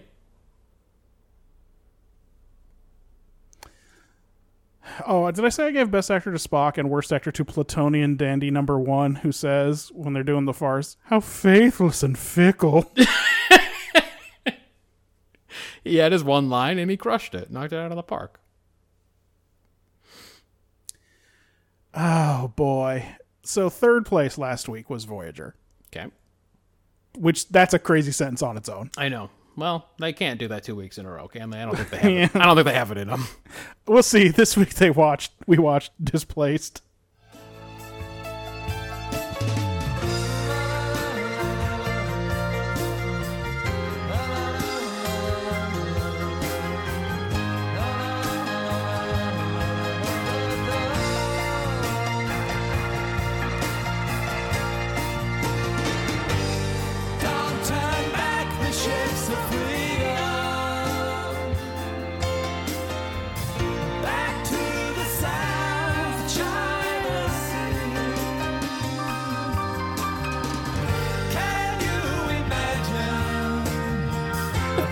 Taste of freedom. for the refugees? Yeah, All right, I, I let a lot of that play I was gonna say because that's the best thing about this segment that we're gonna do. that's true. Yeah, for, for actually in the future we should only pick good songs and just play those, so at least we'll feel good. That's it. We shouldn't. Do who cares if it even has to do with the episode? All right. TP and B'Elanna are fighting about her, I don't know, not being Klingon enough for him or something, when a rando in a tall hat appears next to them, wondering where he is. Credits. Kes's two dads are mad that she's late for work, but the computer says she ain't on board no more. She left at about the same time this dude appeared, this rando in the tall hat. Uh, soon Harry Kim disappears as well from the ship, mid conversation with B'Elanna in engineering, and another alien appears on the bridge. Eh, so there's a pretty clear link, and then dudes start disappearing all over the damn place and being replaced by these fucking weirdos and their tall fucking hats. B'Elanna determines it's a weird little wormhole thing with one end uh, opening up inside their ship. It's stuck on the ship for some reason. Yeah, it's probably some gum. That's how you usually secure a wormhole to a ship. Well, I mean, but like you know, you could step in it. She's uh she's working with some old scientist to figure this shit out, but then he goes kung fu on the security guy and zaps B'Elanna off the ship. She appears on a planet with Janeway and the rest of the crew who are being held prisoner by these Nyrians. They're called the Nyrians. Uh, the Nyrians are taking over the ship, and Chakotay finally figures it out and goes commando, sabotaging the ship all over the place. Uh, he downloads the Doctor into a mobile emitter, and he is the last one zapped out of there. At their new home, a Nyrian chick tells them that they live here now, and here's where they live, and it's gonna be great. And they immediately deduce that their new home is a, Uh, it's a hologram. It's a holographic home. Yep. And then a It's like in um, Insurrection, Star Trek Insurrection. One of, Star Trek Insurrection, or uh, Homeward. Homeward. I always want to say Homeward Bound, but I think the episode's just called Homeward. yes, it is like that. Um, but uh, maybe that's why they were able to deduce it so quickly. They're like, oh, this happens all the time where we come Ah, we from." heard about this. Yeah. This is how they get you. Then a weirdo comes out of the wall, and he says he's from he's from the prison next door, the next door hollow prison. Um, and he tries to trade some shit with them. He knows how to go between the different environments, or at least those two. Uh, they agree to work together. They turn the doctor into a scanner for for doors, so they can. The lizard man's name is Jarleth, and that is such a Skyrim name yeah. that could be on a lizard man that I was like, is this dude from Skyrim? Did he come from the Skyrim fucking he planet? from, is he from Black Marsh? Is he? Uh, is he from Tam? Is he from Tamriel? Is that? Oh shit, they're in Riften. That's right. Uh, they turn the doctor into a scanner for doors, and they find a door into the innards of this big holodeck. Turns out it's a big ship with like a hundred different hollow prisons on it, each designed for a specific kind of people they kidnap. Um, they do a real whoopsie and set off an alarm, and then they steal some weapons, and it's now it's commando time on the alien prison ship. The guys who took Voyager come to help as reinforcements, so I'm guessing Voyager's crew is gonna find a way to take back their ship. Um, some garbage with TP and B'Elanna doing a romance inside of a fake ice cave, where she got hurt, or it's just really cold. Uh, Klingons. Klingons are not as adaptable to cold as humans are. All right. Um, Janeway now. So Yeah. think about Rura Penthe for a minute. That's right. Those guards must fucking hate it there. They hate it there. It's a real nightmare for them. Also, maybe they have exaggerated how deadly the surface is. Yes, that seems pretty clear, actually. Um. Anyway, Janeway now has control of their shit, and she translocates the leaders of this group into the ice cave because these guys really hate the cold, and Yeah. um, demands. They've been whining the whole time on Voyager about how cold it was and bright. And she demands the release of all prisoners, and they real pusses, so they give in with within forty seconds. Then TP and B'Elanna go to the bad resort hollow program, and the episode ends. Yeah, they don't talk about anything important there. Nope, they just sit They there. don't wrap up the episode. No, they literally It's sit there like, like- we did a really good job today, huh? Oh, they've been bickering a little bit this week, but um, Now they're gonna take it easy. eh, now they're okay. Yeah. yep. So if you can figure out what this one's about, go for it. I challenge you. Uh, this whole episode stank of anti-immigration rhetoric. Yes, it did. I legitimately don't think that's what the writers intended. I just think that they didn't realize that they sucked. That's usually the case. I don't think normally that they're doing something on purpose. They're not smart enough.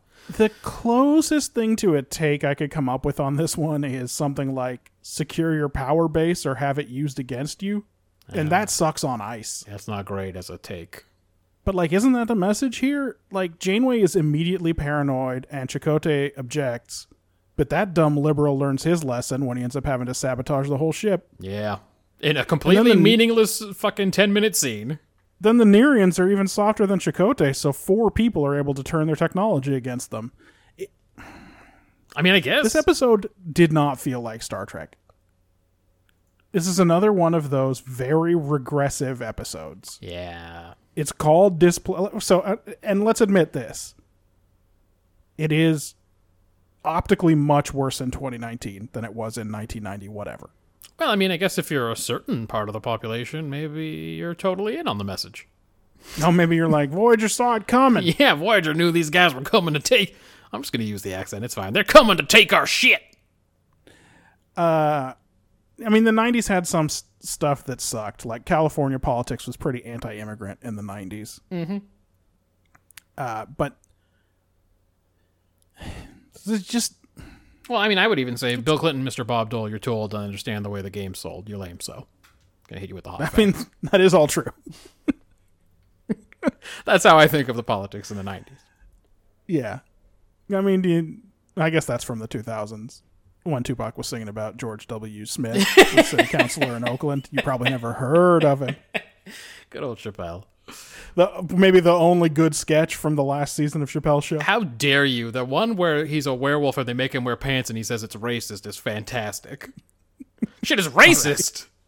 All right, maybe. uh, it's it's just so hard to think fondly of Chappelle's Show once you've seen Key and Peele. That's true. Yeah, yeah. The execution's uh, much. If we were doing, oh, well, there's a project for you. Sketch shows. They have to be limited enough. We can't do like, I ain't doing thirty-eight thousand seasons of SNL or whatever. Yeah. I mean, I guess we could do all the non SNL ones in Living Color, Mad TV. Mad. TV had like 12 years. That's probably too much Mad TV, and too. it seems rough. Don't don't do that to me. Chappelle Show, Key and Peele, and then uh, the all time favorite, the six episodes of I think you should leave. I Think You Should Leave. yeah, that's, that's amazing, amazing marks on those very brief episodes.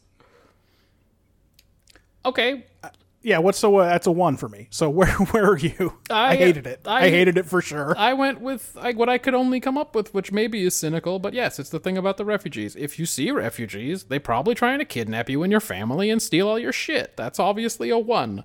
Honestly, no idea if this was really about that, but that's what got him in trouble was trusting these fuckers. So, you know, I guess. and they didn't even do that. Like Janeway is so out of character. Yeah, in I have early notes. se- Yeah. it's wild. Where she's like, I don't know. My gut says we should keep these guys under lock and key. All right, we can get into it. In characterization, I have damn Kate feeling kind of racist today, just fucking out to get aliens in tall hats hmm. and shit. Chakotay, I don't care how they seem. I learned my lesson with that sexy European man. She literally says, Chakotay, I don't care, Don't care how, how they, they seem. seem. What? wow, she just has a gut feeling about these fucking refugees. Yeah, she was way more into the Maquis. No, known antagonists the Maquis than right. she was into this confused old man. I don't know where I am, and my hat's not keeping me warm enough. Anyway, so yeah, one for me. Um, Ben found a way to come up with something. Let's see. Intentions are often different than appearance. These assholians look lost, but really they're here to invade. Oh, it's the same thing as mine. I, but he, hang on, he's tying Tom Paris in here. Ah, oh, TP's trying to be sweet, but B'Elanna misinterprets what is meant by the exercise routine in the holiday. Don't work so hard, Ben. She doesn't misinterpret it. He's being a positive racist. Yeah, he's like, come on, I love the way you guys wear. I did this last week. I won't use Japanese. but it's the same shit. yes, because I want to say, I love the way you guys wear kimonos. I love that. like, why don't you love wearing them? so, so cool. It's such a great culture. You know what would be hot is if you wore a kimono. Do you want to wear that? Yeah, yeah, yeah. He's doing yeah, a councilman jam. Where Yes, he he invites them over to his home and wears a kimono and cooks them eggs. He's a real Jeremy Jam. Yes. and B'Elanna's been jammed, if you think about it. I love when he when he goes to fight for Leslie because she's his best friend. That's right. She's very Jeremy confused. Jam is an amazing. Listen, Parks and Recreation.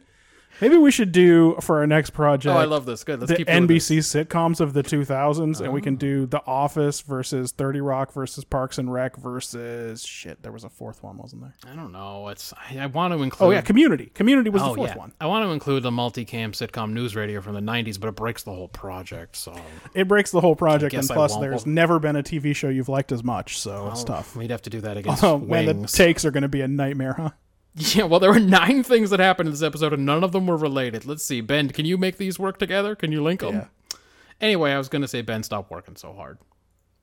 He's working harder than the writers for sure. It's a, it's crazy trying to link that conversation TP and B'Elanna had, but I appreciate the effort. He gave it a four. Uh, execution. Uh, he turns it around with a two. Um, let's see. Uh, Chakotay uses that light, I assume he said, to blind them for like what one second. Because that's some of the stuff Chakotay does during his commando raid. How come the guy knew how to pinpoint B'Elanna but couldn't find Chakotay? Yeah. I don't know. That's a very good. He moved her to the front of the line yeah. to get her out of there, It seems like they had a sequence already planned out, and I don't know how that works. but I guess she was sitting right there. Um. Uh, let's see. Voyager at the end disables the translocator and calls it calls it good. But why haven't? Why wouldn't there be more than one translocator? yeah.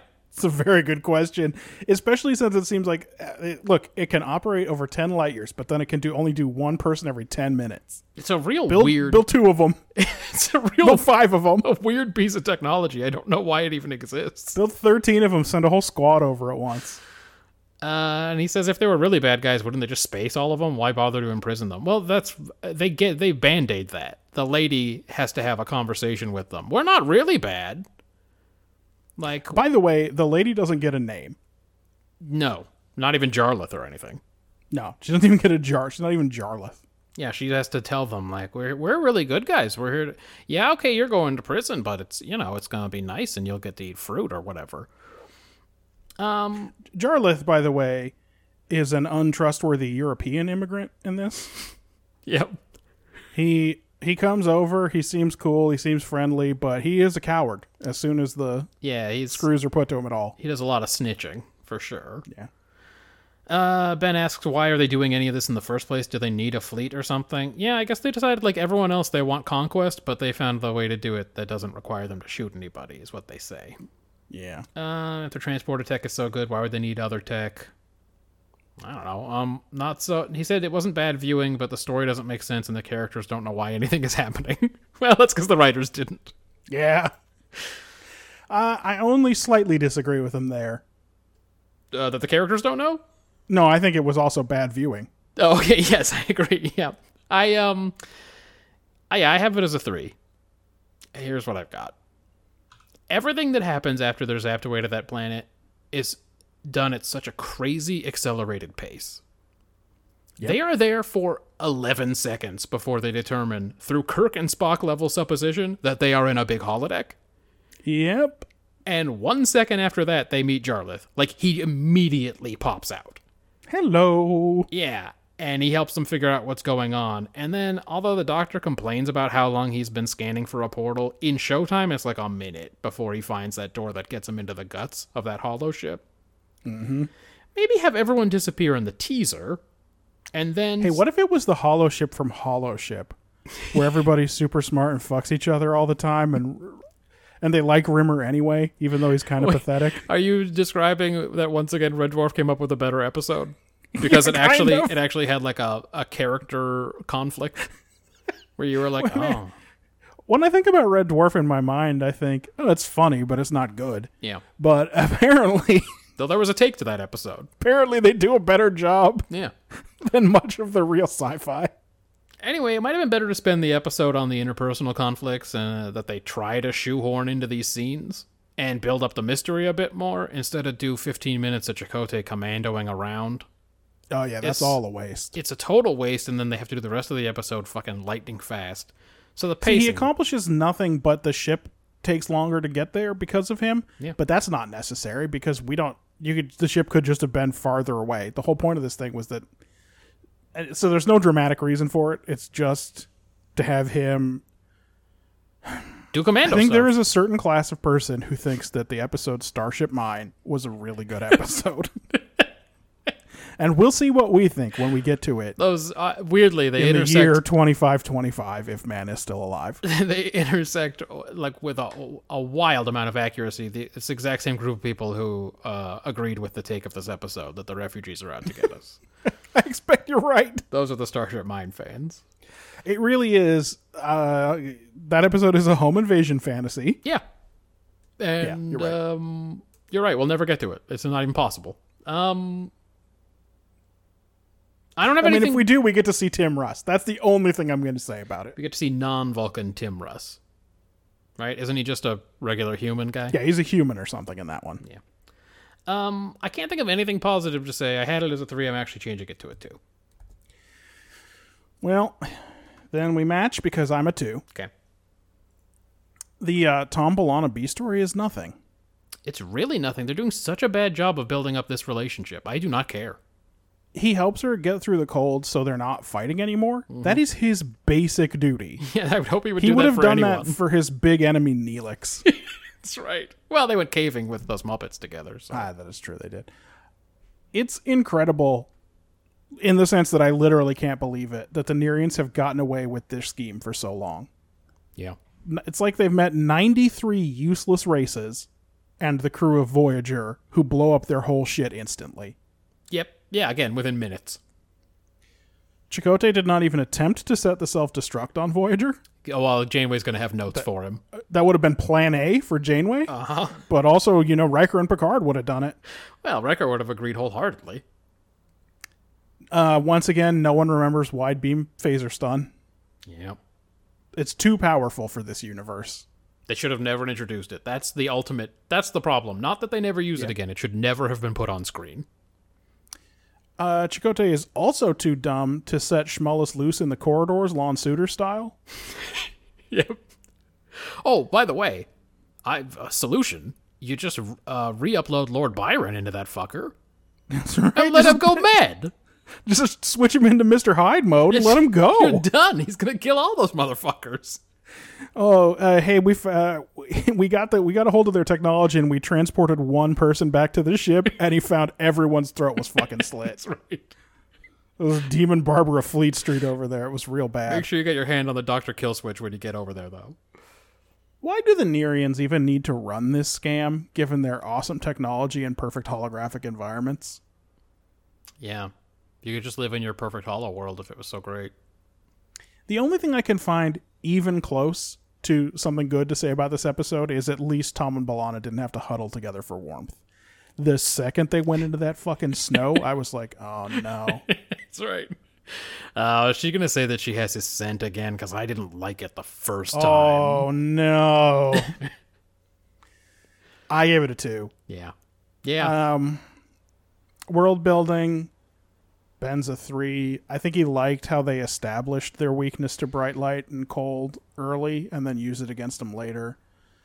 Uh, he mentions Tuvok's Vultu- uh, Vulcan survival training ritual. Uh, he says that they're constantly seeing aliens that have one technology that's light years ahead of the Federation, but everything else is behind. yeah. Uh, he thinks that doesn't seem realistic. I think in the, when we met the Vidians in Phage, I liked it, but there was There an was- explanation yes. for why their medical technology was the only thing they were focusing on. Whereas, aside from the fact that this is this guy, these aliens' main strategy, It's real there's not shitty. much other explanation given. Yeah, It's not even that good. You can only do one at a time for ten minutes. It's like okay. he says as usual, Starfleet is super bad at fighting. Um, I gave it the standard three. Okay. And I said many of the same things. Uh, Klingons have less tolerance for cold than humans. Vulcan wilderness rituals. Uh, they use Schmullus as a tricorder in this one. He makes a joke about it, but that is kind of what they do. Mm-hmm. Uh, so, I mean, I guess that that holo emitter is useful in some ways. If they if they ever remember they can do that again. Yeah, I wonder if they will. For sure.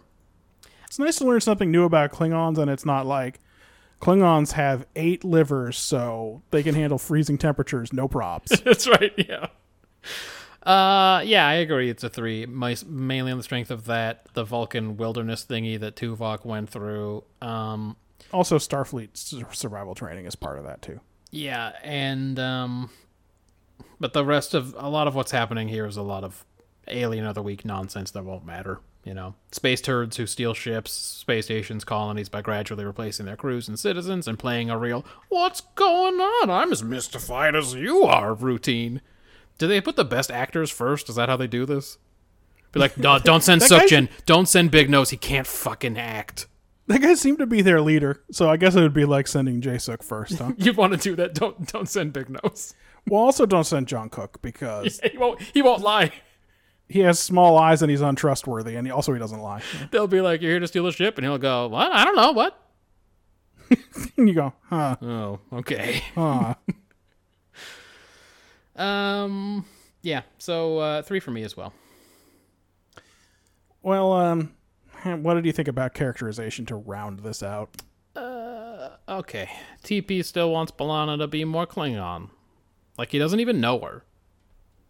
Like she's got so much Klingon angst in her life, and he's always just like, "Play on the holodeck with me with the bat'leths."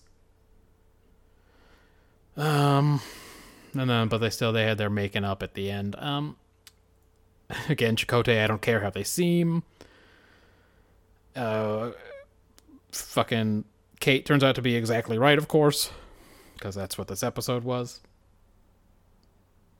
B'Elanna treats the doctor like a dang machine and just mutes his ass. It's true. Why is there a button on that thing to mute him? Seems like that shouldn't. It, it, she does one of those things too, where she pushes one or two buttons and it goes, and you go, "Huh." Yeah, she's got a little stick, and the, the the thing had three slots on it that were supposed to be I don't know vents or a speaker or something when they when they built it. But apparently, there's buttons in there. One of them's mute. Um, she's also really into TP for some reason, and hurt by his weird negging for some reason. I don't really under. They haven't given me enough yet to understand why she gives a shit about this dude. Um, old enemies Tuvok and Chakotay work together, and Chakotay isn't nice to him. Tells him he's surprised he can even build a thing without instructions. Yeah. It's fucking rude. Oh, don't worry. Tuvok's gonna stick it right back in his face. what does he say? He's real snooty about Starfleet survival Oh training. yeah, he's like, well, that's nothing compared to what I went through when I, I don't know, fucking was abandoned in the forest for however long. What the fuck? That doesn't Four sound like months, a I think he said. doesn't sound like a ritual. I think they just tried No. to get rid of Tuvok. No, it sounds like the his parents wanted a girl. It sounds to me like what happened was, and bear with me here, um, the baby came out an albino, and so he threw it into the mountains. The, they, I mean, Tuvok's dad threw him into the mountains, and Tuvok was raised by a Simorgh, a, a mystical bird, a Simorgh, and the bird raised him, and he became a real hero. And his son was Rostam. so this this uh Sam Sam Or is, is it Zal? Is Zal the albino? Oh, shit, I forget. Zal It's might be been the a- albino. A number of years since I read the Shahnameh. Well, it was either Sam or Zal. I think Zal's the albino. Anyway, that's what we're doing here. Um, it was a two for me. I, uh, by the way, I picked it up when you said Seymour. Until that point, I had no idea. Like, what an albino baby? What's happening? I was trying to think, is this who in the Three Kingdoms is this? Was there an albino in It's this? a similar similar framing of this of this whole thing. The Shahnameh and Romance of the Three Kingdoms are mm, quite similar. Say the number you gave it again. It's a two. Two. It's a deuce for me. Janeway has a bad feeling about these alien immigrants, and when she gets the upper hand, she threatens them all with murder. Mhm. Tom and B'Elanna are in the magnificent Bickersons phase of their courtship. Uh huh. Tuvok is snooty about Starfleet survival training and also doesn't seem to want to let Chakotay in when he's trying to buddy up to him by recalling shared experiences.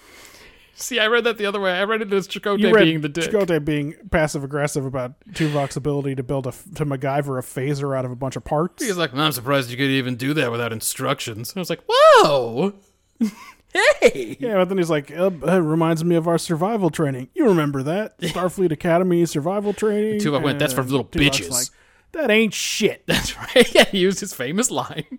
He used his famous catchphrase, "We ain't found shit from Spaceballs." Right. Uh I have. A, I'm gonna give it a three. Okay. I had it at a four, but it's not a four. Uh, ben gave that a two.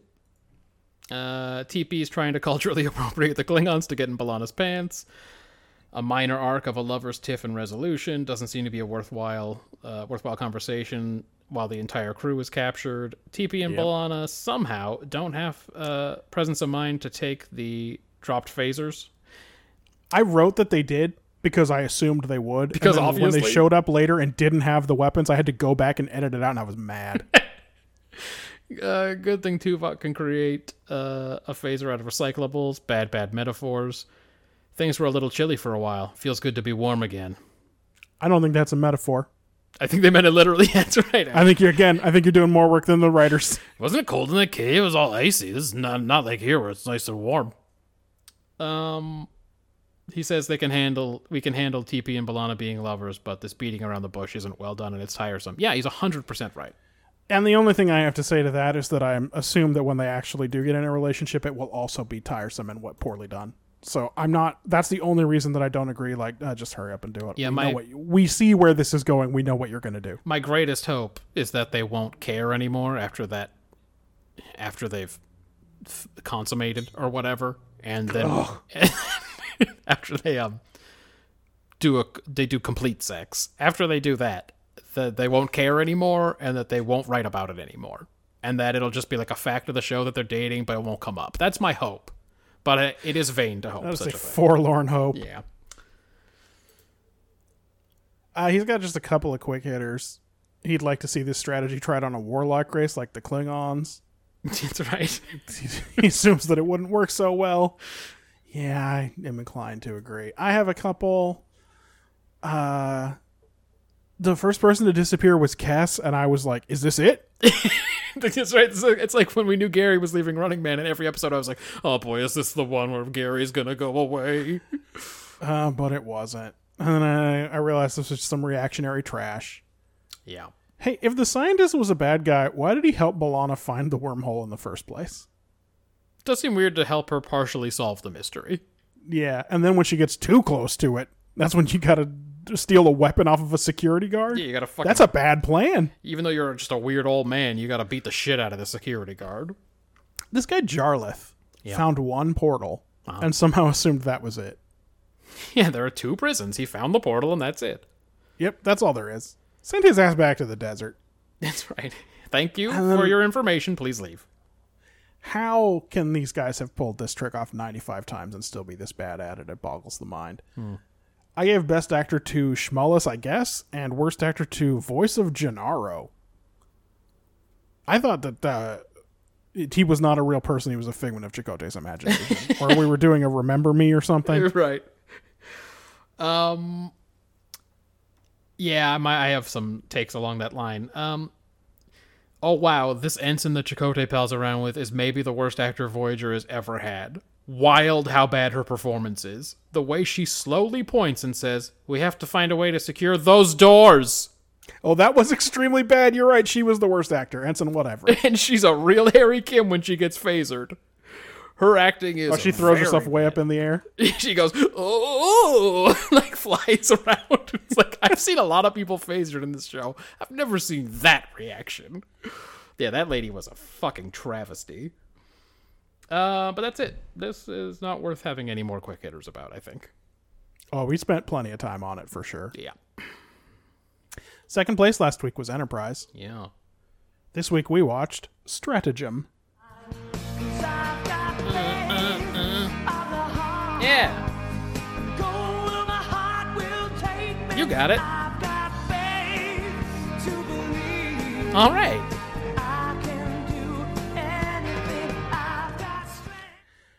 Our old buddy Degra wakes up on the floor of a shuttle that's under attack. He doesn't know how he got there, and he doesn't recognize a disheveled archer at the controls no with the bad long hair. he's got, he's got the bad like he's got a messy bun Yeah. Um, the attackers are insectoid Xindi, and he wants to order them off, but Archer tells him it's been a long time since Xindi took any orders from him. When he figures out who Archer is, he's pretty pretty repelled. But Yeah. Archer tells him they're not enemies anymore because his wild claim is that they shared a prison cell for three years, yep and he just doesn't remember it because of the torture. because of the good good interrogation he got But you know, they have matching prisoner tattoos, and then uh, also Archer finds a bloodworm in his body and pulls it out. So he's he's pretty convinced for for now. Um, he tells him the the backstory here, which is that they sabotaged the prototype, but that just slowed down the program, and they managed to destroy the Earth. But meanwhile, the insectoids have been building hundreds of ships, and they started up a new civil war, yeah and they're winning, I guess. Yeah, if you buy any of this even for one second, then this is the second time they've done a fake Earth exploded episode.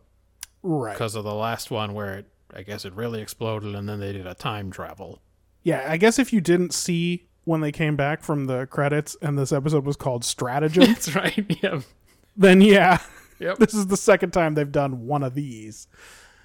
Um, they start talking about whether or not they should go look for Degra's family, but then a coolant leak starts filling the cabin, and Archer gives Degra the only gas mask and passes out. Yeah. and uh, Degra finishes welding up the leak. And I guess at this point he's like fully convinced. Anyway, while Degra's asleep, Archer injects him with a sedative, and then T'Pol opens the hatch and he steps out. And it was all a simulator. Yep. He goes up to the war room where they are looking for uh, red giant pl- uh, colony circling a red giant that supposedly houses Degra's family because they think that's where the weapon probably is. Yep. Uh, T'Pol thinks Archer should just ask him outright where the weapon is, but Archer says it's it's too risky. Um, but he knows if he just keeps playing this game, Degra's going to tell him sooner or later. Cut to three days earlier, Yeah, this is a real fucking problem with this episode. and we see Enterprise is going back to the proving ground yeah. Uh, from last week, and they detect a, that a ship with three life forms on board is there. Uh, and Enterprise disables it, and they board it. And it's uh, Degra and his two of his buddies, but uh, and they've have started to delete their computer data when Enterprise uh, fired on them. But they got some of Degra's personal logs, mm-hmm. uh, and he's uncooperative. And Phlox doesn't think he can make a truth serum, but he does think he can wipe Degra's memory Yeah. uh, of ever having like his short-term memory of ever having been captured. And so their plan is to build this simulator and come up with this story and get Degra to tell the Yeah, turns out this is this whole thing's a weird Phlox idea from the same mind that brought you. Man, these guys are supposed to die. The DNA says so. right. Uh and uh Phlox takes real delight in tattooing Degra and making his hair grow and turn gray while all while he's unconscious. Back in the simulator, uh, they take the cargo ship they're on through a simulated anomaly, makes it all shake around. Archer drops out of warp. Um, they're surrounded by Xindi ships, and they need, or they're surrounded by anomalies, and they need to call for help because they can't get out of there. Degra turns over a secret command frequency, uh, so they can try and reach, you know, the Xindi primates. right. In the real world, though, Enterprise has to go back and hide in the debris field because there's a Xindi ship approaching, and there's a bunch of radiation in it. We know that it'll cause like power outages and stuff. Yeah, I think it's radiation left over from that weapons test. Right, yeah. So Archer and Degra talk about family and children and his work on the prototype. Um, then they get a faked call from uh, one of the other boys they captured, Thalen. Mm-hmm. It's just uh, Hoshi. Oh, she with a weird that. voice simulator. She's doing the uh, Thy Freighter Ursva thing from Star Trek Six, Yep. but without books. Yeah, we am condemning supplies and things. Right, right, right. She's doing that bit. Uh, and so he gets Degra to enter the coordinates for Azati Prime, where his family is. Um, and it's pretty far away. It'll take Enterprise three weeks to reach it. So uh, D- D- Degra still hasn't told them if the weapon's there or not. And if it's not, three weeks there is a big detour. Yep. So they keep Archer keeps trying to get it out of him, but at this point the simulator starts malfunctioning because of the radiation, and Degra sees a little flash of static in what's is supposed to be a window, but turns out to be a computer screen. Mm, yeah. And he turns on Archer and attacks him. So Mako's pulled them out of the simulation. Degra goes back to jail. And when Archer comes to talk to him, Degra claims that he knew all along that it's fake and that the coordinates he entered are fake. Mm-hmm. Archer thinks he's bluffing and that he gave him real coordinates, but they still can't risk the three weeks on it. Yeah, they still don't know So- whether or not that's real coordinates or not. They still don't know if the weapon's there. Right. So Archer talks to and Archer talks to Trip about the method that the Xindi ships use to open the portals. Mm-hmm. Uh, smash cut to the ship is shaking around and going crazy. Yep. Uh, Archer pulls Degra and his engineer out to uh, stabilize the subspace vortex that they've opened, and they both refuse. But while they're all in engineering, uh, the excuse is that Travis inverts the warp field and brings him out. And Archer sends the, the engineer back to jail, but takes Degra with him to the bridge. And they see a red giant on the screen. And uh, they start talking about going in, and Degra shouts, You'll never get close to the weapon. But guess what? It was another fake out. Ah, too bad. and now Archer knows for sure that that's where the weapon is. Yeah. He uh, he has Degra taken to sickbay for one more mind wipe, and they put him and his men back on the ship, and they fake a plasma explosion to explain why they're unconscious, and they head out for Azati Prime. Yeah. Matthew, Yeah. what's this one about? Uh, for me, this is the worst part of the episode. I had a hard time finding a real take for the episode. It's a, it, the the whole time they're trying to trick him, um, to get Yeah. information, and that's the episode. Like this is not about anything. There's no statement being made. I I could easily no take this and feel fine about it, But instead, I came up with the very sassy extreme interrogation methods work. That's it. That's the take. They have staked this territory out before on Enterprise. And they coming in hot with this shit, and I can't help but respect their tenacity in telling us this all the time. They're always telling us that if you interrogate people, you'll get what you need. Like if you Yeah, use some their- cr- crazy methods on them, you'll get it. It's their big post 9/11 point they're making. Yeah, they're doing a real 24 on this one. Uh, so I gave them as many as two points just because of the hot. They're coming in with these hot takes, man. All right. Uh, ben says, uh, "Gotta outfox the fox," and gave it a one. Right, there's no take exactly. He says very little take, but it's an entertaining episode. Yeah. Well, I think we all agree that the the take is the big problem with this yes, episode. as Enterprise episodes go, this was not bad to watch. We'll get into that. right. Um, here's what I've got. When you're on the clock, stick with the strategy that got you there rather than improvise. Okay, that's true. Archer has an hour to get this information, and he fooled Degra once before, yeah. so he may as well try it again. Yeah, I think he goes, hey, this Degra guy knows his um, weapons technology, but he ain't necessarily that bright. Right. This guy is a scientist, Yeah. and he fell for that other thing like actually pretty quick. Yeah. Uh, so let's just try and trick him again. Uh, this is maybe not the most applicable take that's ever been on Enterprise, but you know I think a lot of us are trick play coaches at heart and need to learn this lesson. That's right, exactly. hey, stick with what got you there. yeah. Please do not run a, a goal line fade. Did you run the fade the rest of the field? Okay, don't run the goal line fade. That's a good. This is exactly right. Fucking A. Hey, all those other times you made three yards, was it that way? Is that how you did it? Is that the best way to get three yards now? Is it? uh, so uh, I gave it as many as four points. All right. I- I'm also uh, the name of the episode is stratagem. Yes. So I really tried to focus in on what strategic point might be being made here. Yes. Yeah, yeah, yeah. That makes sense. You worked something out of it. I appreciate that. Yeah, I cooked it, but uh, I got there Yeah. in the end. Uh, what about executions? Yeah, uh, Ben's a four. Okay. Memory loss in a shuttle. Wait, it's five minutes in, and I already know it's a ruse. Yeah, Yeah, they don't do a um, good job of disguising it from us. They don't tell you outright, and when he walks out of the shuttle, maybe there's people who went, "Oh, it was fake." But if you're paying attention, it's I think it's pretty easy to tell.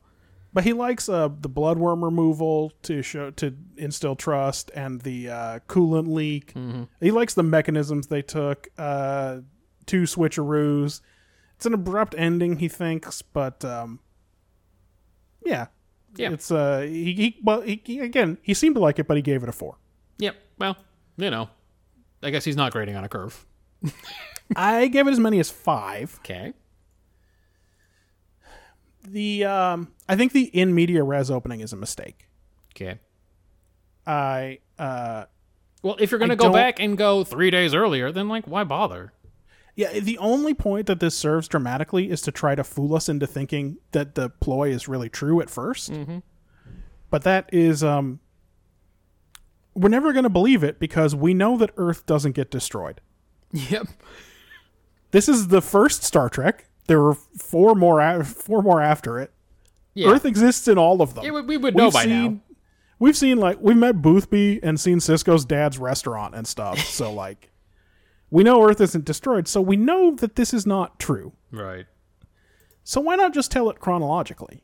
I agree. That's what I'm saying. As soon as they, it's such a mistake for them to get to that three days earlier part. You're Yeah, like, as soon "Oh, as it said three days earlier, I was like, ah, we- that's why not we- necessary. Yeah, just start with that then. Start with what happened three days earlier, and then we'll get to the part where he does the trick. Especially because the three days earlier comes after they've already revealed that it's a simulation, and it's like it's just nothing, right? I agree. They have Archer too focused on getting specific information to give us any really good backstory on the Xindi, and I think that's a shame because this is maybe Ar- Archer's first time to spend a long time talking with. I know we he met Gralik, right? Mm-hmm. But this, you know, he could get another perspective from Degra. They don't they don't bother with it because they got to do too many fool em ups. Yeah. But I did like fleshing Degra out a little bit because we've seen him a bunch of times. Mm-hmm. Uh, and I like the feeling that this episode, that this arc is rolling towards a conclusion. So I gave it as many as five. I agreed. I gave it a five. Uh, start with the take here. Basically, the episode says if your first drug-induced interrogation goes wrong, try, try again. Um, Yeah. so at least in the second part, they're doing a lot. It's a pure psychological trick, and there's not a lot of physical stuff involved. But Anyway, this thing goes off way too well for this group of bunglers and psychos. like they put this whole plan together in about a minute and a half. Like they get the Uh-huh. guy and then build this whole simulator in the Uh-huh, fucking yeah. cargo bay, and it like works pretty good until the Yeah, they radiation throw a issues. fucking they throw a fucking one liner in there that Trip has built flight simulators before. Great. Though there must be real quick. You just build them in fucking ten minutes. They done. So that part's not like realistic. Um, I, they could have done the whole thing in an Enterprise shuttle, by the way. right? It doesn't matter as long as the inside looks a little Archer could have said, "All all I managed to escape with this is one shuttle." Oh yeah, that would have worked too. Um, certain things Degra explains to Archer that it would be odd to explain for the first time after three years. Yep. Like what the council is and was. Yeah, handled much better in the episode with where uh, it's Fifty First Dates in Fifty First Dates with Yes. T'Pol, Yeah. where they acknowledge that it this is something that has come up many times before. Yeah, like we already did this. Just eat your eggs or whatever, and we'll fucking talk about it. Yeah, but in this one, they t- they do a little bit of that where he's like, "Surely I told you in the last three years," but for some reason on certain questions, the writers didn't catch it, and it was just like, "Here's some exposition," and you're like, "That seems odd." Still, the episode did keep my attention, and the crew seemed like pros, which again is way more than they normally are, which is a fun change. So I had to give it as many as five. What about world building?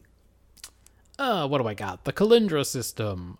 A lot more Gralik continuity. This dude is fucking immortal. He just keeps coming back. Yeah, Trip thinks it's odd that everything on the Xindi ship is tied into the main deflector engine wise. Um, neuropathways are nearly identical in Xindi brains of different species, according to Dr. Weirdo.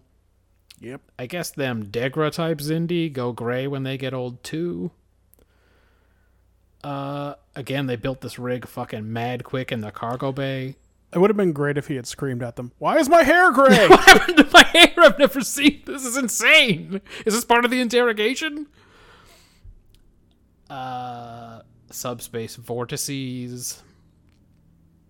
It was a three for me. What, did, did we say what Ben gave it? Uh, no. two. Yeah, give it a two. The Xindi Council needed to find a new homeworld, but no one could agree. I think we got some of that backstory after their big s- space civil war or whatever they talked about before. I think so too. Um, yeah, he seems like why would they need to live all on one homeworld? Yeah, they didn't seem to get along very well. Yeah. Uh, I, so I'm a standard three.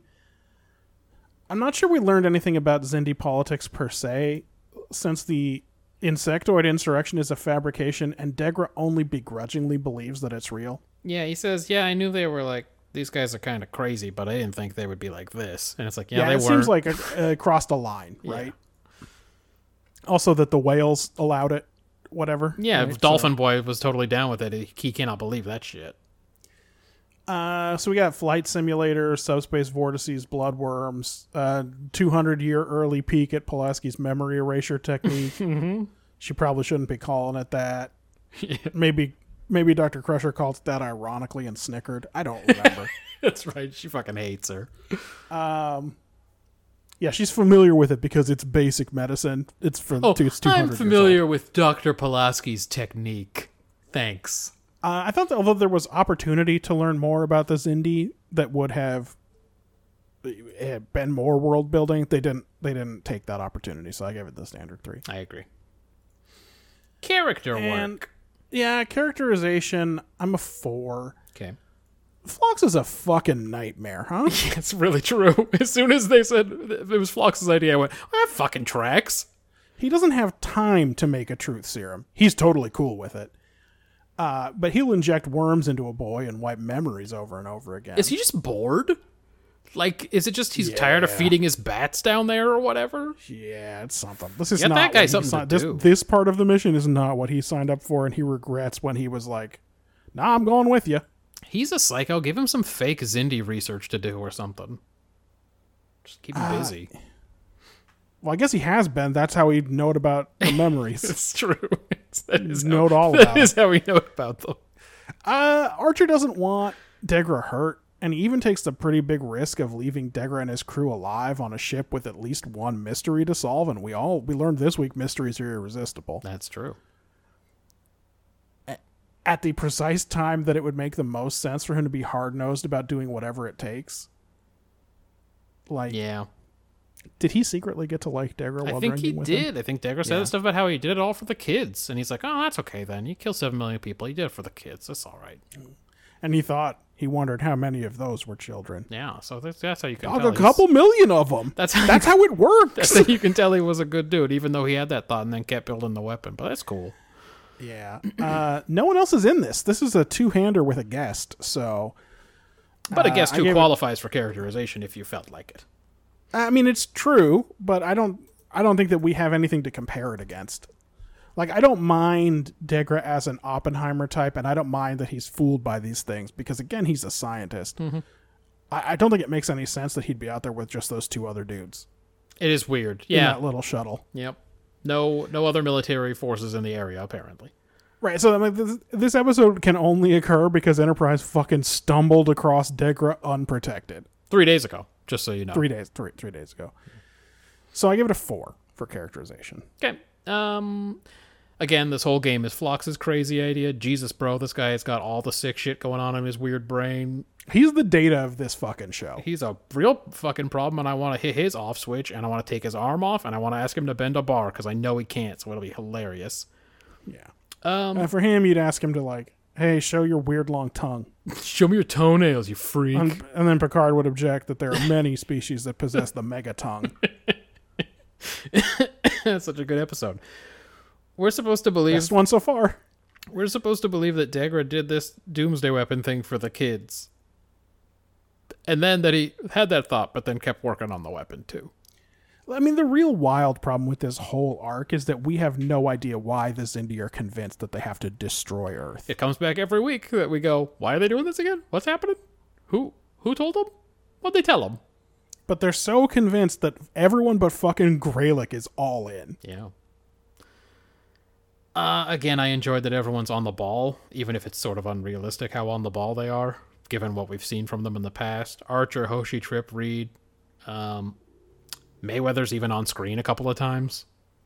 So it was not a character episode, really. There was not a lot of character growth. It was just kind of a tricky mystery, but I did enjoy that they were all competent. So I gave it as much as a five. Do you have any quick hitters for this one? I have uh, only a few. Um, did we say that, that Ben gave it a Oh. two? Ben's a two. Yeah. Um, Degra seems like if he kept it cool all that time and also had warning that the humans were con- uh, conniving, he could have stopped himself from giving away the game at the end. Seemed a stupid way to win and not really in keeping with the character. Archer is not interesting. He says that's a good way to end that. All right. I don't know, man. He's pretty interesting. He likes water polo Yeah, and uh, his dad was an engineer. He was a warp guy, warp designer. Remember he that? owns a dog. He's got a dog. Um, I only got such as like two quick hitters. Yeah, let's have them. Sorry. It's one quick hitter. Ah, so stratagem means this gaslighting of Degra. Got it. One minute in. That's it. Like, uh, to, uh, to be fair, if you unless you read TV Guide Right. uh, or whatever, like it is not. When this episode aired, it was not like Netflix where you know what Yeah. the name of the episode is before. It wasn't like next week on stratagem. right? Yeah. So it, for most people, you would have seen the word stratagem when they came back from credits. Yes, absolutely. So for the for the teaser, at least, you wouldn't have known what was up. Now, again, there are in-universe reasons Yes. that would make you think this wasn't real. Right. But if you know the name of the episode, it's a real nightmare. Uh, what about you? Quick ones. Yeah, uh, I wrote, knowing this episode is called Stratagem makes it hard to believe any of this is real. Yeah, we were- I guess they didn't keep it running for long, though. Uh, and then of all systems I'd expect radiation to affect, hydraulics would be way low on the list. Right.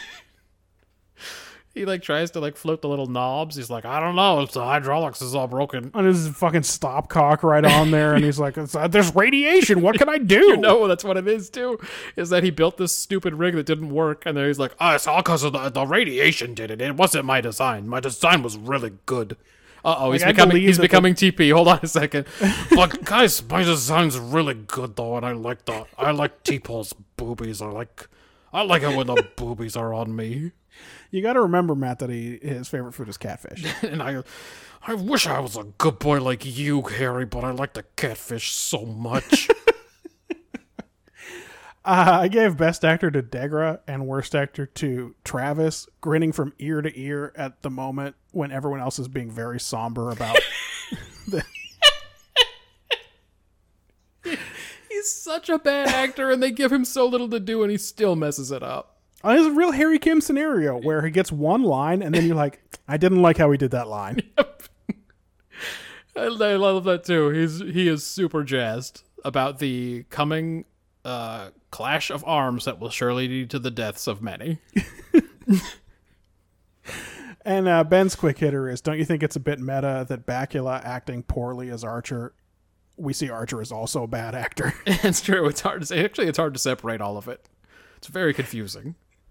Yeah, would would Degra have been convinced if Bakula was a better actor? Oh, it's very confusing to think about. What if we replace the character of Captain Archer just for this episode with the real life Scott Bakula? Uh, the winner last week was The Next Generation. Pretty common. This week we watched Allegiance.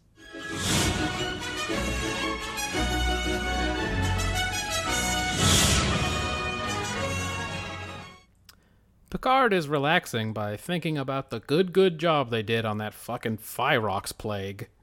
When he gets transported to a weird room with some strangers, and a fake Picard is left in his place. Credits. Yeah. Picard and his fellow captive uh, strangers, a Bolian lady Starfleet cadet, a male Mizarian, and eventually a male Chalnoth, attempt to figure out what it is about them that makes them worth kidnapping and like what their captors might want. They start to spar and they turn on each other as they attempt escape and finally begin to suspect each other of being spies or something, or even just like the dude's responsible. There's a ticking clock of sorts because the Chalnoth guy proclaims he can't eat that weird jelly they're trying to feed them, and he'll have to eat them, I guess. Anyway, uh, they're all accusing each other, and the lady cadet gives herself away by trying to defend Captain Picard from uh, accusations of being a spy by bringing up a bunch of shit that she shouldn't have any knowledge of. So Picard's on to her, but he plays it cool and keeps trying to escape while he watches her to be sure. Finally, he declares that this charade has gone on long enough. He does his uh, accusatory parlor thing and declares um, it's what's her name who's the spy in the group. Then he shouts at her to get the hell out of our galaxy. the lady turns into two aliens who explain their- Three.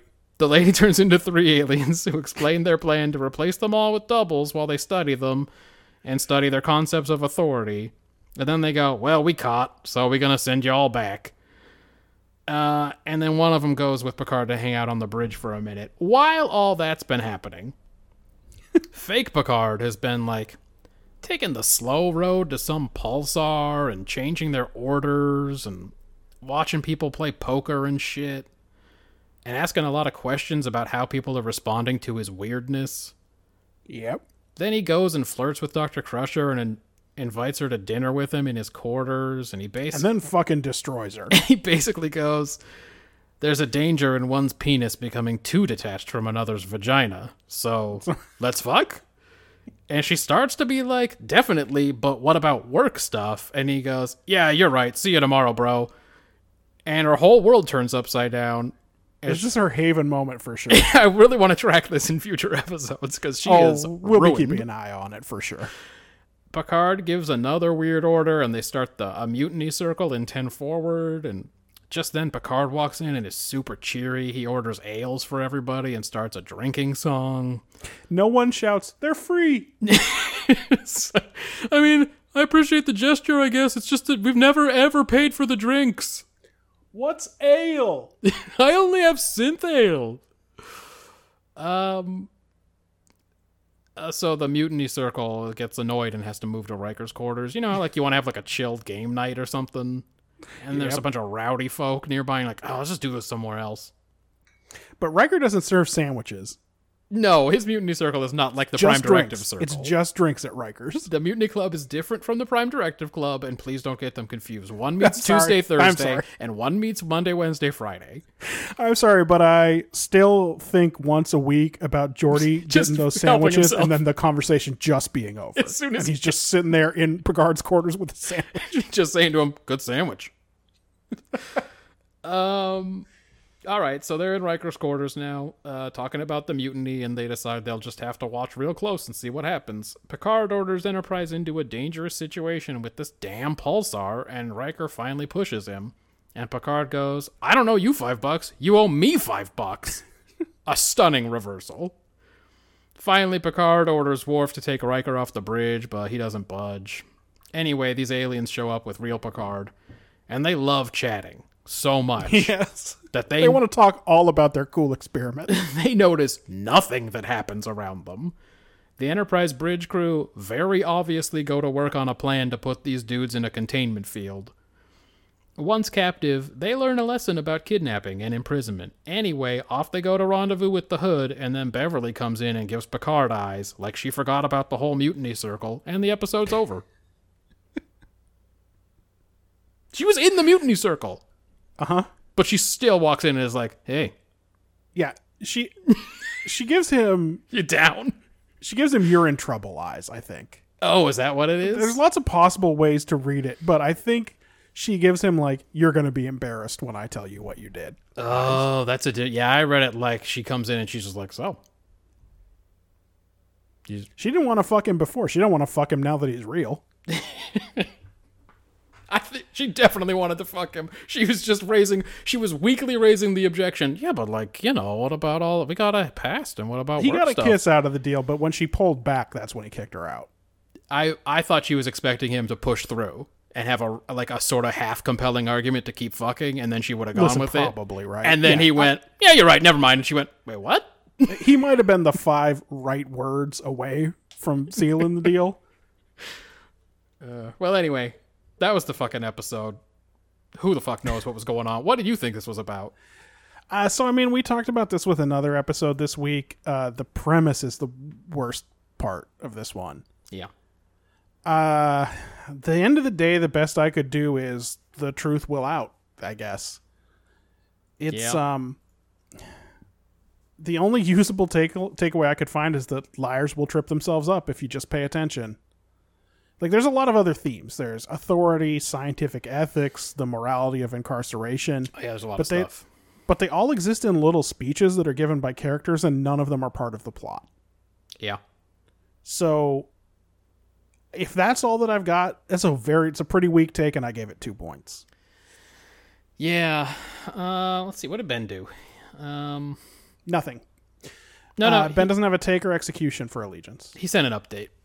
Oh shit! Uh, he says voluntary cooperation between individuals in a group is more powerful than groupthink, even if the group is perfectly aligned. I was so confused by that sentence. He gave That's it. I. It's tough, but he gave it seven. He gave it a seven. I was, I was like, I'm not really sure upon reading it exactly what it means. Usually, this is the part of the show where I shit on Ben's take. Uh, Voluntary cooperation he let's just say he gave it seven points. between individuals in a group is more powerful than groupthink. Okay, I get that.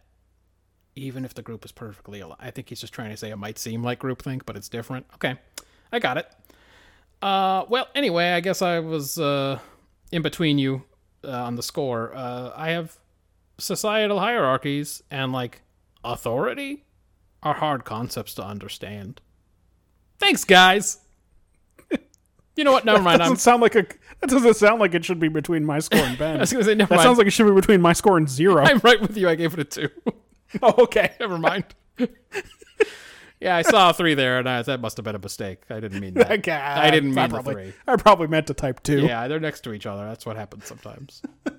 Uh, yeah, like I just picked the one. I picked one of the things it was about, and the, Yeah. none of them were uh, useful to me. Um. Okay. Well, Ben is a seven uh, for execution as well. Good God. Uh, which, by the way, Ben's pick of the week. Week? Hi, this is Ben Town, your remote Star Trek Edition correspondent, with my pick of the week. Pick of the week. Yes, it was. Uh, he says, uh, dropping right into the episode is great. Slow build on both sides of the plot, little hunches and touches. Uh, he liked that the clock was the Chalnoth hunger. He says they lean too hard on the audience, knowing it's not Picard. His weird behavior could really be just like a midlife crisis. We talk about it's true, lot. but I mean, the audience also knows it's not Picard. right. honestly, even if the whole visit to the pulsar is a waste of time, the stakes are super low because they're just delaying a nothing mission, and that's certainly true. Mm-hmm. Uh, I think just ordering a suicide mission is the last straw for Riker, right? Yeah. Take us. Uh, I wonder, I wonder if they'll do anything if I. Just, hey, take us right. Take, take us inside the star. Can you do that? Right inside the pulsar. Can you? Can we go Hey, this is a here's a weird sentence Starfleet officers don't get to say a lot. Ramming speed. That's right. Ooh, I like saying it. Yeah, I was not as high as Ben was on this. Um, for me, I gave it a four on execution. I only sort of enjoy the games going on in this lab experiment these guys are running, and I'm much more interested in what happens on Enterprise. But even that is executed in kind of an amazingly amateurish way. like, we've talked about this a million times. He does some weird stuff and he is being weird, but all the trust they have for Picard does kind of go out the window. And they do go to Mutiny Circle. Yeah. Not that he should be allowed to take them inside the pulsar, obviously. Um, even just like the music cues are weird, where like he's singing that song and the mu- the music gets all scary, and it's like I don't know. I mean, like even if he's been replaced, it seems like he's not up to much. That's a good that's a very good point. Like what's he up to? In fact, they never figure out that he's been replaced. Yeah, they just- think he's being influenced. Yeah. They think there's a fucking Ferengi thought maker somewhere. the amount of time it takes them to finally remember that there was this f- weird sensor reading from his quarters in the first scene. Yeah, they're lucky they invited Data to Yeah. the mutiny circle, which must have been risky. because he, he could just go right I mean, to Data Picard. loves mutiny. We know Data loves mutiny. But Can't count on him though. you never know what that guy's going to do. He could have called Picard in front of him. Yeah, not dependable at all. You guys are acting against uh, Starfleet regulations, and I I don't like it. I'm calling our captain. Yeah, Like but it's like, kind of it's kind of an un an unsafe move to have Worf there too. and he's not because down. it's like, yeah, Worf and Riker are good buddies. Yeah. And we know Worf would rather serve under Riker than Picard. Yeah, It's actually come up it's it's it's come up in uh, like a couple times. the Hathaway one and uh, The Hathaway one, also in uh, the Icarus Factor. Yes, yeah. But uh, but Worf did just have Picard as his cha'DIch. But I should say I should clarify: is the Icarus Factor the one where Worf breaks his model and throws it into his desk? Is that the one? I think it is. One million times I've searched online for a GIF of that, and I cannot find one. Why isn't there? One? It makes me so upset. I've tried so many times. I can never ever find it, and I that's all I want in the world is just that fucking gift out so that I can ha- just use it for any meme that I want. Well, first of all, you could every you could tweet every day mood colon and then that GIF, and it would be perfect. a perfectly accurate, and b one of the world's most popular Twitter feeds. Yes, and, and yes. Every time I did it, it would be funnier than the last. Um. Eh, Okay, so anyway, they go through the whole mutiny circle, talking about all the stuff he's doing that's weird, and then at the end, Data's like, "Oh, also there was that weird energy reading from his quarters we never figured out." It's like, yeah, guys, pay attention. One factor we have yet to consider is the strange energy. It's like, oh, It's like, yeah, obviously. I mean, you should have thought about that at the time when you got to his quarters. You should have gone, "Hey, we found some weird energy in here. Can you mind if we scan around? Like, what's going on in here?" But they just go, "Oh, They it's were- fine. He's he's just they Picard." were they were so fucking. Worf was so fucking. What do I do now? When Picard had like a book and a drink, and he was like, Oh, I'm up? disturbing him. he was like, oh, I was I meant to go to my is this not my quarters? I thought these were my ah. quarters. oh, these guys know we're just gonna play thanks for being my toddy. Pain sticks. We're gonna play pain to me and these guys are gonna play pain sticks later. That's all. Anyway. Enjoy your book very much. um I guess I like the um so they do the close up shots of Picard and Riker in the ready room when Riker finally pushes back on him and it just shoots from from face to face. I think I liked that. Hey, uh, Riker's already starting to look a little watery eyed, huh? what do you think that is? Was he eating a real bad diet? I mean, was it like? yes. Do you think after the scene, uh, uh, Patrick Stewart was like, "You got to stop eating canned corned beef for every meal." Oh my god, we were so close. I almost said after the scene he popped open a can of ham. a canned ham. Wow, I'm just so saying, like he's he's starting to look a little kind of bloated, uh, salt bloated for sure. it is salt. Yeah, it looks like salt bloat for yeah, sure. he's definitely been eating some meats that he shouldn't, and particularly some canned meats, which we, as we know, are extra salty. Um, yo, in the end, how did Picard know they hadn't rendezvoused with the Hood and like what to do next? He just shows up and he puts those guys in a force field, and then they Uh-huh. go away, and then he goes, "Put us on course to rendezvous with the Hood," and it's like, what if they did that while you were gone? As Ben points out, their mission to rendezvous with the Hood is to help them with terraforming, mm-hmm. and that's going to be a mission where it's okay to miss a day. I think it will, but also, how, how does he know they didn't already rendezvous with them? As, as he ain't been around. He just I sits guess- down and goes, "Take us to the hood." It's like what? Maybe he knows that it hasn't been 30, 36 hours. There's probably a big clock above the view screen we never see. I just wonder how he doesn't go. So what did you guys do while I was gone? But so well, are God, we still? Did you get what's up next? to anything? Or did we Did do we the do the hood part? Is that done? Uh, anyway, yeah. So I could only award it four. I felt like there maybe were a lot of like, misses, but Who was captain of the Hood? DeSoto? Because DeSoto wasn't hanging around. He was like, I guess we haven't met the Hood yet. maybe hey, that guy you can never get rid of him. If we rendezvous with the hood, we'll be stuck with him for weeks. Only a a crush on. Pulaski for sure. By the way, Uh, and then she had a crush on me. It was really weird. It was a whole thing. Anyway, I ruined that by being a murderer. Yeah, she wasn't so into me after that. After I did a bunch of murderers, and Right. she did a murder, and she was like, "What am I doing here?" After I did a murder and she, I made her and O'Brien clean it up. You guys remember that when I did that murder? Um, she wouldn't look at me so very much anymore, and uh, but yeah, she was way into me, and I'm the kind of guy who brags about it too.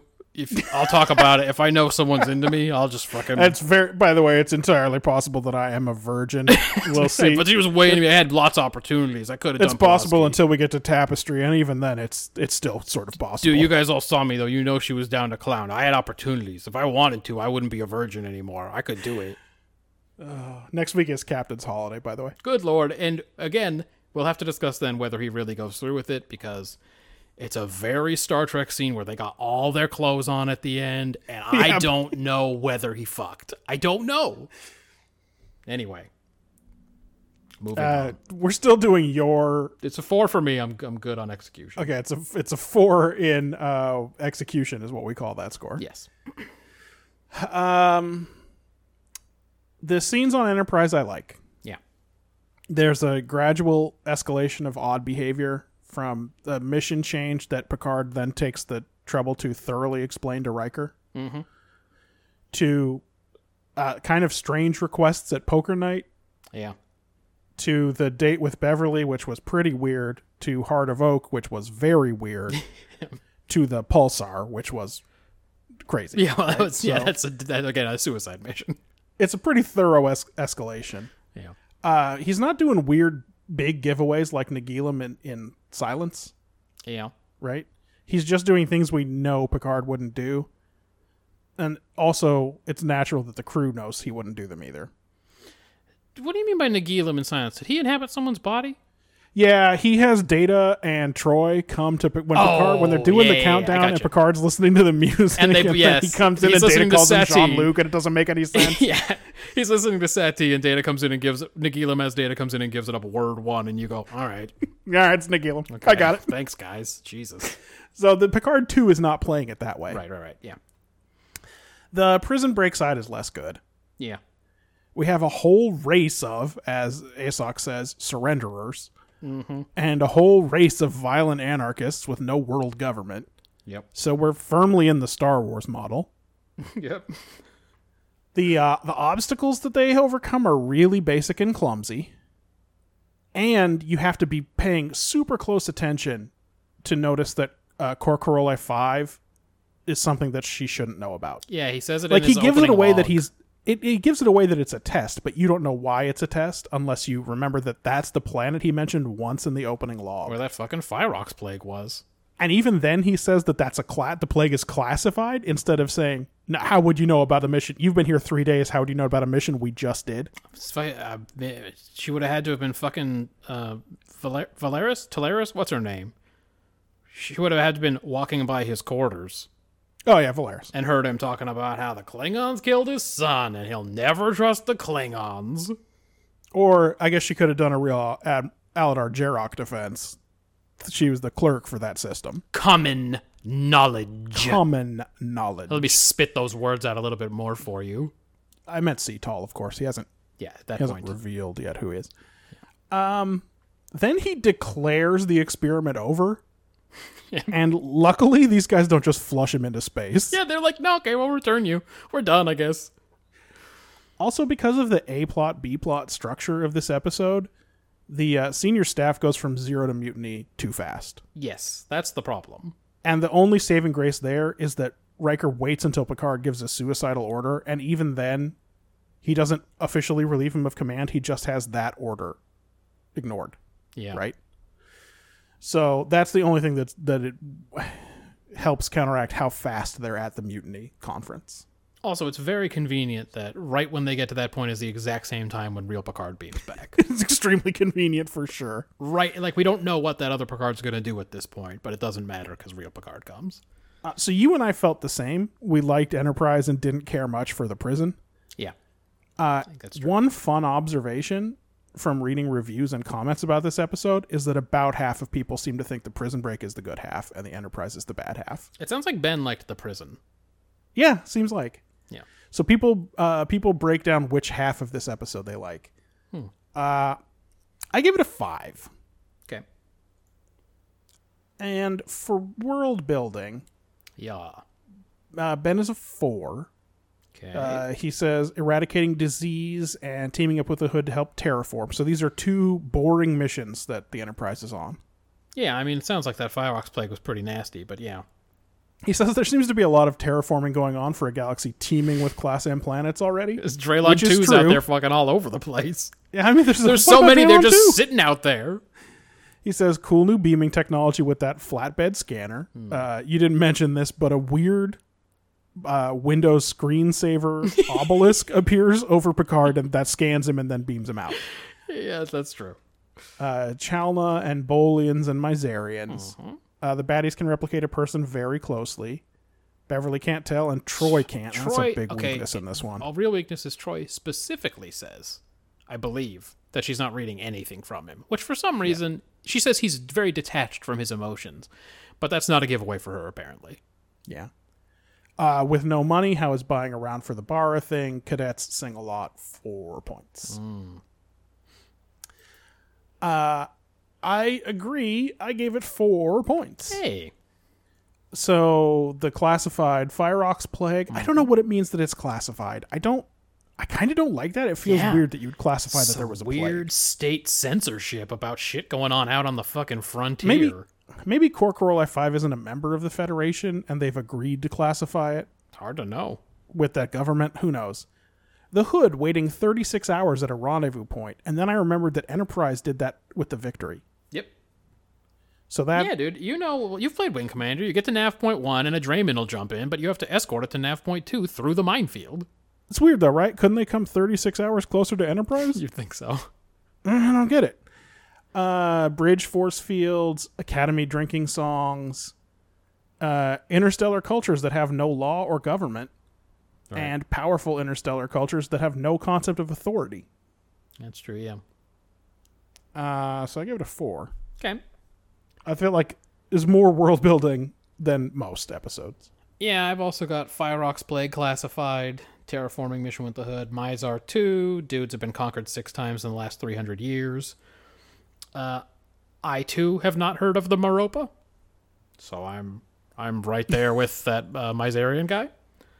Uh, Chalna, I ask again, how are we judging the efficiency number Geordi gives Picard on those engines? What does it mean? Uh, yeah, it's wild, but he knocks it up three more percent. So That's what earns everyone a song and a nail. So good job, Geordi. Um, uh, this Chalnoth thinks nothing of eating the Mizarian dude. She just like he's like I can't eat this, and then he just walks right over to the dude and he's like, "It's gonna be you, bro." I mean, there's literally no law on his planet. I so- gotta let you know it's gonna be you. I'm gonna eat you first. You look fucking tasty. I like to eat blue guys, so you're next lady. Well, after four days, he'll be hungry, and that guy will put up the least fight. Sure. well, definitely. Also, he's got the only knife. Uh, the future early '90s casual outfits are the pits. They're just every fucking week. I'm like, oh god, like Picard and Crusher on their date. Oh yeah. Mm. Uh, actually, did, I didn't hate Picard's as usual. I like his little rap outfit. His little deep V wrap. Uh huh. Yeah, yeah, yeah. I kind of like it. Um, her beige dress over beige leggings. What's the deal? Is bad. What's it's happening? very bad. Why did they love Earth tones so much? If it was, even if it was darker, because she's got pretty fair skin. yeah. But it's it's too light. Yep. It's hideous. Hey, why do they sing this particular song at the Academy in the 2300s? Are you talking about the Royal Navy March, Heart of Oak? Yes. At the Yeah. Starfleet Academy in the 2300s. Yeah. I know college is all about tradition and stuff, but like, let's be real. Listen, they love to sing a song. Whose about- tradition is it? What's happening? about about the British yeah. uh, miracle year of 1752 or 1759 or whatever. right. Ooh. Fucking wild. Uh, for me, it was only a three. Um, By, by the way, um, we're uh, we agree that we enjoyed watching this more than we're scoring oh, it, dude, right? this episode was hella fun to watch. Uh, that that scene where I think Geordi and Worf don't know the lyrics, Worf is like Geordi mouthing some nonsense. straight up stops pretending as soon as Picard steps away. and Worf gives Worf gives Geordi a look in that scene that says that basically says, "What the fuck is this guy doing?" he gives him a look like, "Is this guy for fucking real?" Anyway, He's not he's not singing that one song. No, no, hey, oh, no, no. Because Worf would be down for that. we'll I don't know to the words to that one, but you know what I'm uh, talking about. We'll get uh, there. Hey, oh. Yeah. That's an episode where he fucks maybe an underage girl. It's. Uh, I think it is implied that she is underage, and I think it's implied that they go at it. So, but we'll find out. Um, They have lake sex, so we'll find out pond sex, maybe pond sex. in, in many years when we eventually get to that. Is that six or seven? I, listen, I don't know. I don't even remember the name of that episode. Long birthright, a long way off. Is it birthright? Oh yeah, that's birthright. Shit. Uh, all right. Characterization. Um, Ben gave it a six. He says, uh, Riker, don't worry about me. I can handle the lack of communication, which comes minutes of screen time before a mutiny. Yeah, it's true. he doesn't handle it so very well. It's like episode 125, so it might be end of season six. Yeah, I don't know if it's because I know the one that ends that season is Descent, so it's not the one that ends yeah. it, but it is a two-parter. Um. Anyway, yeah, he's right. Riker claims he can handle uh, Picard's weird, vague instructions, but only minutes of screen time later mutinies. So, um, fake Picard is exploring the boundaries of all his relationships, and it's revealing all of the other characters. It's so out of character that Picard shows up at a poker game or sings a song or whatever that they straight conspire against him on that alone. This is the joke we make about this episode all the time the things that lead them to the mutiny circle are oh they seem if you tried to explain it to the court later when your mutiny was bad because he was just regular Picard and you go uh well he sang the song in 10 forward. I know it doesn't sound like much. Um Uh, It's but there's a see there's it's it's in the episode where Picard says, "Do you think this evidence will convince a board of inquiry?" And he's like- Riker says, "No, I don't." it's not I don't care. My I have to protect this ship or whatever. But like if it was real Picard and they had to explain this later it will be real bad yeah, I mean Picard could get away with it if it was Drumhead. He could he could oh weasel his way way out, out of yeah, it yeah, yeah. by bringing in his old buddy and then making a real speech till that guy's disgusted. That's right. Where they go, all these things really happened and they're real and they're in the records. All these things you did wrong, and then you just go, you know, I got a couple things to say. And I want to talk about Simon Tarses over here for a minute. Can you not be so racist about my boy Simon? Simon, stand up. Can I redirect things to talk about Simon Tarses? Simon, stand up. Look at your look at his ears. Now is he bad? Also, let's talk about another thing. He's just like I want to talk, let's talk about your dad. Talk about your dad. I remember a guy named Aaron Satie. Aaron, I call him. Aaron Satie. Aaron Satie. He was a great dude. I remember him, and I remember how much he loved justice. And what's this, if not an injustice? Boom. And they all just go, God damn it. What have we become? And that guy, you're right, that Admiral shakes his head and just walks out. Fucking Picard. Um, so anyway, it was a six for Ben. For me, it's a five. Picard checks people's vitals with a full throat joke. Yes, no, like, uh, no shit. She's scared when she wakes up. His hands are Because- completely around her throat. That ain't how you do it, That's buddy. That's not how you should do it ever.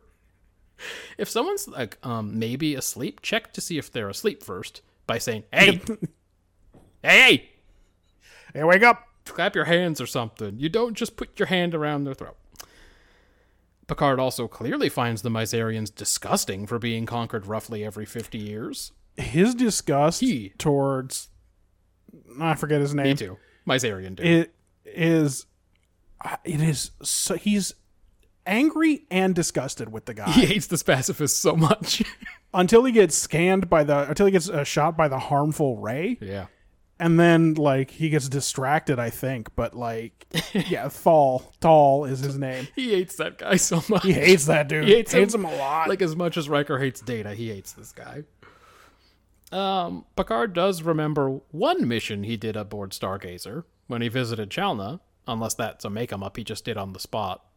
So that's why good. would how- hey why would you visit planet anarchy planet no laws just to launch some torps and get out of there, probably. Because he like you remember he doesn't even remember like what the Stargazer is or like what it looks like he certainly does not recognize it when it reappears or like the Battle of Maxia. But it's cool. He remembers when he visited Chalna. Um, does Wesley just have to guess a speed that Picard might want to go at?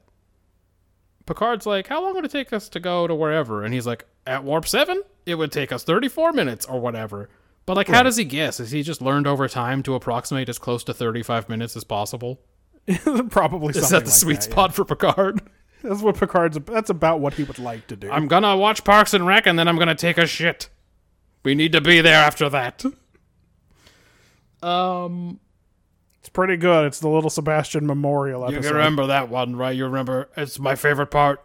Is that the the one guy, the the numbers guy? He doesn't know why everyone likes the horse. It's it's a good show. It's pretty, good Wesley, you should watch it. Wesley, I'm gonna talk about you in my log later. she told she told him to make do a song that's like "Candle in the Wind" but five thousand times better, and the song is five thousand candles in the wind. it's a good joke. You get it. It's a pretty good joke. Uh, crushing to watch Wesley have to turn on his space dad in the end. Wesley Oh, yeah. was not invited to the mutiny circle. He was not in the mutiny party at all. And he is- was Crusher there? Yeah, she Yes. was there. And Wesley clearly feels a little bit left out and confused because they're like, She didn't bring him up to speed though. no. Well, then she had to, had to tell him about the weird date she had Oh, with the yeah, space dad, and maybe she and the space dad are getting back together. But She was like, he kissed me once, and also I felt it through his pants. and then, but then he was just like, All right. all right, maybe we should call it a night. get out. I'm opening the he door and opened- standing then he by showed the me door. the door. Yeah. He made sure I left. It was weird. Um Riker is easy to appease if you just invite him in for a quick one-on-one and make it seem like you value his his advice over everybody else's. Yep. In the beginning, he's like, um can Well, I I talk mean, you? Riker's probably like, "Ah, this is like that time we went to that secret planet, and then all the, and then the two ships were destroyed, and then it turned out that everybody had a dang worm in them. This is probably another worm threat. Those worms are Oh back shit! finally. I bet the bluegills are back. This is gonna be bad. But Weird that he like, wouldn't tell me because I already know about the bluegills. It must be something else cool. but you can tell he's confused because as soon as Picard explains anything to him at all, he's like, "Okay, cool." Oh, thank God I don't have to think about this. Oh, good. He seems reasonable. Um, let's see. Uh, I've never had a doctor smile at me and tell me you are in great shape. Not Fuck, Beverly. Yeah. Uh, then what fake Picard does to Beverly in this episode again bears watching down the road. Oh, it's murder. It is murder. I just we need to go to Theory Corner a couple times I think just to check in because He makes her say out loud that she's always had a thing for him. uh huh And then Then they kiss. he asks he asks if they don't do some shit about it because he's the commander, and she's like, "Well, no, that's not it." and then he murders her. he just absolutely floors her.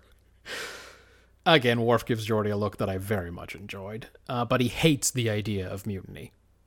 Not into it. He's in the mutiny circle grumbling a lot. Yeah, it's not his deal. Yeah. Uh, so five for me. Things I enjoyed, things that were weird. Uh, you know, I went even one better. Uh, I gave it a six. Okay. So, real Picard is more or less exactly as we'd expect. He is unifying, but he's not friendly. He's observant. He ends up more or less being able to just order the experiment stopped. He's a little pompous on the bridge. Yeah, he is. Jesus. Uh, we learn that Beverly's not interested in a deeper relationship. Kiss aside. Uh, why is Data on board for this mutiny talk? I asked. You know what I thought about pen pals, and I retract that question. it's just no. Pen Pal's data is, uh, he's really ruined data. I guess Troi doesn't pick anything up this time, huh? I'm surprised she wasn't on vacation this week They should have. or at a conference or Again, her something. dumb line about how detached he is from his emotions. It's like, we get it. It's a band aid. You can just leave. But again, because I I I liked the Enterprise half, uh, when that is uh, character moments half, Yeah. uh, it's a six for me. Okay. Quickies. Uh, wh- what did Ben give it? Just great TNG music. Uh, yeah. Okay, so I got a couple. I thought it was um, pretty humiliating for Picard to have been abducted by a Windows screensaver. yep. That don't look good. just sitting there with his book, too. What story do you think Riker was telling himself about Picard asking for warp two? Like Yep. At Warp 7? we know that 38 we know minutes. Picard's not going to tell him. Yeah. What do you think Riker made up as an excuse for that in his brain? Also, 31 hours at warp 2. Guess what? This is another stellar phenomenon inside the same star system. That's right. warp 2 is 10 times the speed of light in TNG. 31 hours is like uh, would be so 310 light hours. Oh, yeah, that's true. Hey, that's a lot less than a light year, huh? Yeah. Yeah. Um Picard knows a lot about Mizarians and I don't think he likes them much. You are correct. I thought asking Beverly out to dinner made a really good cover for getting the early physical. I bet she stopped thinking about it entirely. Uh, a hundred percent. So she's like, "You're in great shape," and just fucking eye fucks the shit out of him. She's like, "Oh, it's so fucking weird that you came Yes. in for an early physical, and then at the end he's like, so um, you want to go to dinner tonight?" And then she was like, "That's why he's here. Last, that was it. last the whole time, thing. yeah, last time she ever thought about the early physical. It probably Yeah. she probably after the fact still doesn't remember it. Right. I had forgotten that that scene that that went as far as a kiss. Yeah, dude, they actually went there. Yeah, I mean it wasn't real Picard, so I guess it don't count. That's how they convert. uh, Just like when T'Pol kissed uh, clone Trip. yeah. Yep, you can go there, man. It don't matter. Don't none of that matter. Hey, I forgot about Clone Trip. Why did you forget about him? It was the most immoral, insane thing they've ever done. they've done some weird shit. Oh God. Yeah, dude, they made a farm. They farmed some organs. for real, they did on purpose because they needed him for the mission for unspecified reasons. I just fucking put that one out of my mind. Yeah, huh? that's right. Someone asked you out and you forgot about it. Yeah. Why would a plague be classified? I think we've covered that. Why wasn't it enough that the Cor Caroli 5 mission was Enterprise's most recent mission? Yeah, that it had to be classified. right. Yeah. How did Riker know that that raised eyebrow he got from Picard meant uh, put him in a status field and not uh, and not a fire phasers at him? Riker loves phasers. Well, yes.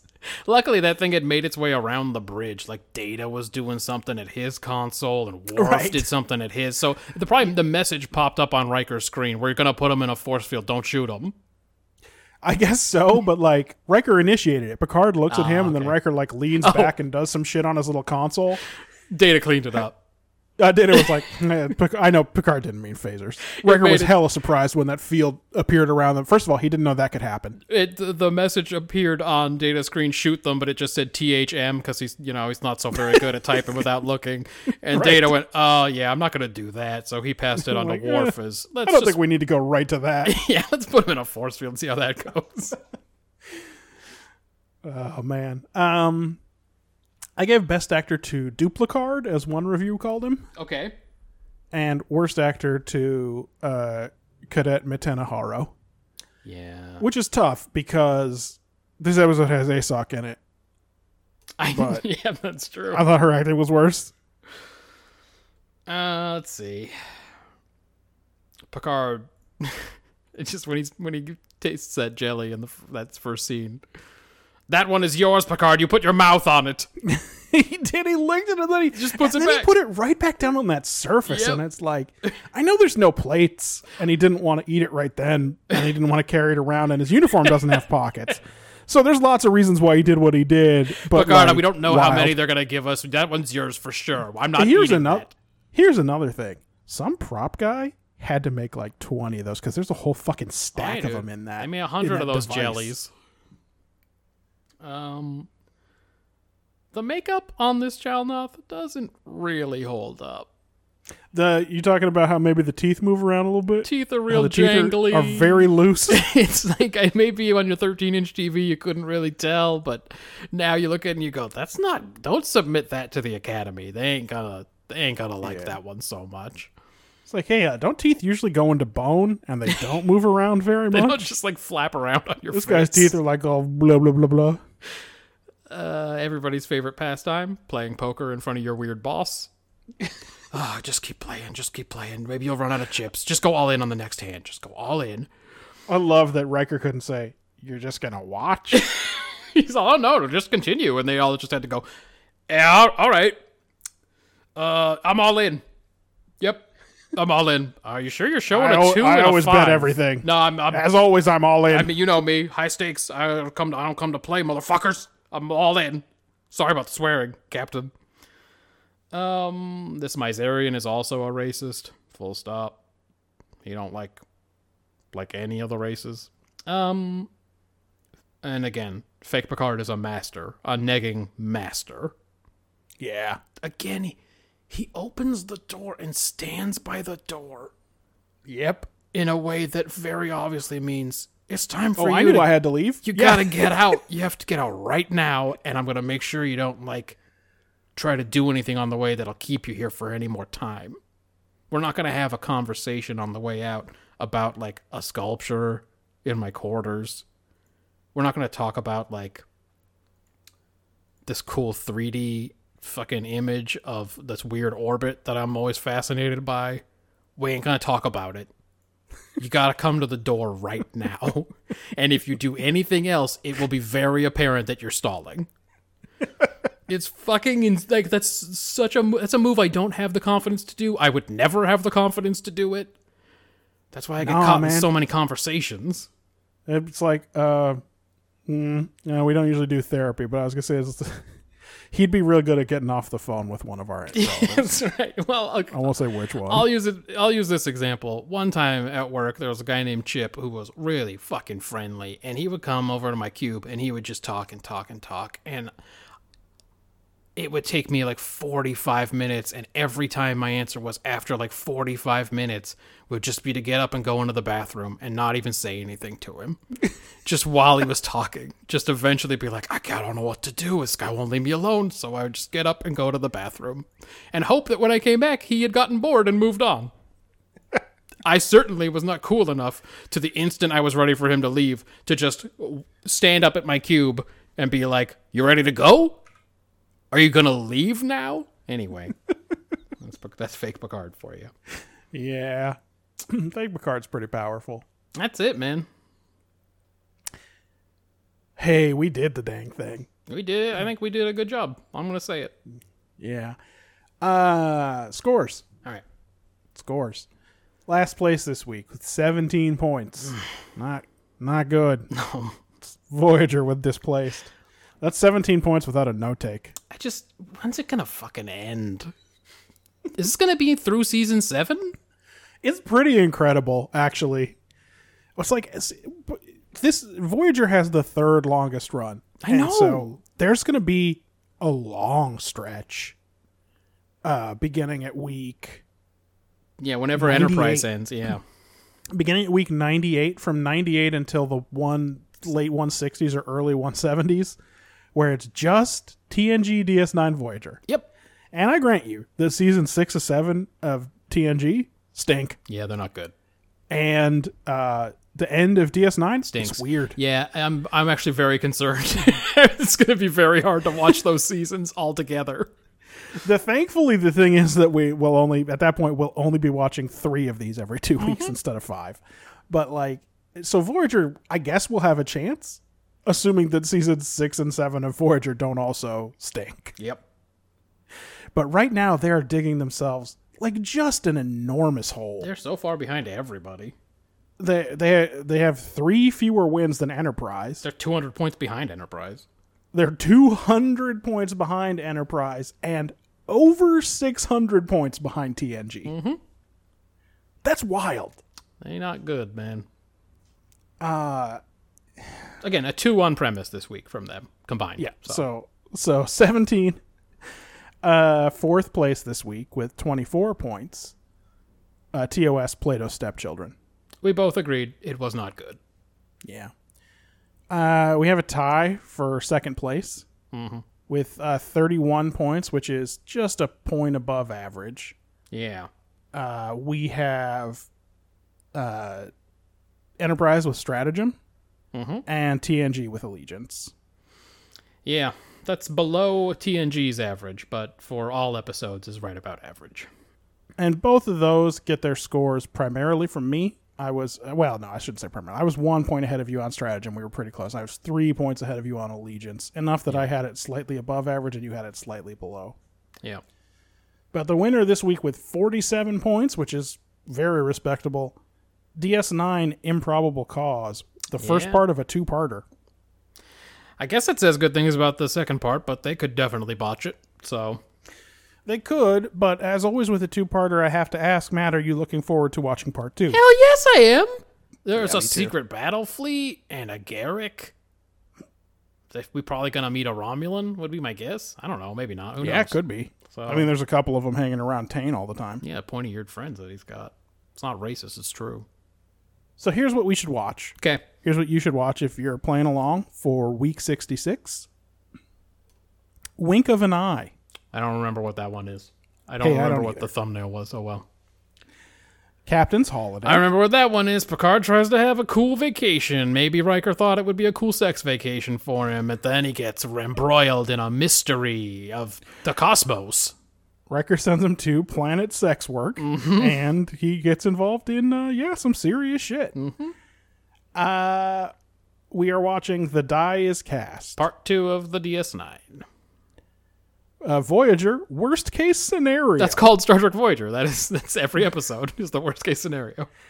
and Enterprise, Harbinger. Oh, well, that sounds dark. Like it should be the name of a Deep Space Nine or Voyager episode. Yes. Well, it's not cathexis. Yeah. Isn't it? Uh, I'm very glad that we did this. I enjoyed it thoroughly. Did everybody at home enjoy it? Thank you for your responses, everybody.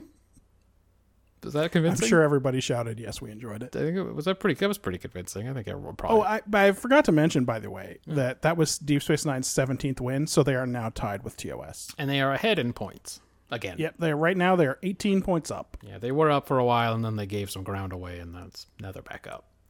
So looking, I would say increasingly likely that TOS is going to drop out in third place. Yeah, I think that's true because I um I don't see Enterprise catching them, and uh, no, Enterprise would have to win uh, 12 of the next it'd be a lot. They'd have to go on a real run. 14. 12 of the next 14. Yeah, I don't think they got it in them, and uh, I think you're right. I think DS9 is going in one direction mainly, and TOS is going in another. So, yep. But I think it's also very clear that TNG is uh, pretty dominating, and we are in they- the heart of TNG. So, They have a seven point lead. Um, there's, again, uh, TOS would have to win a, a ton of their episodes to climb ahead of TNG before they went out. yeah, Uh, Deep Space Nine has a lot of time to catch them. yep, So, that's true.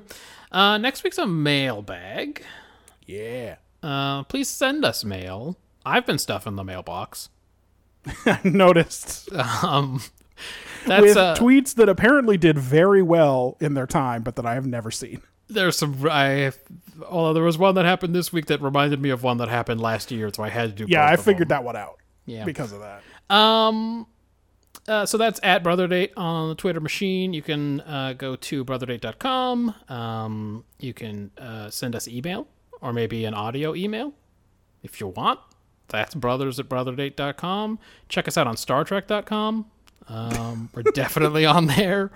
Uh, Stitcher, obviously. Uh, Peltor Joy. Peltor Joy. Peltor Joy, everybody. It's just Well, I mean, I would even say Bill Clinton, Mr. Bob Dole, you're too old to understand the way the game's sold. You're lame, so. I hit you with the hot I mean that is all true. That's how I think of the politics in the 90s. Subscribe.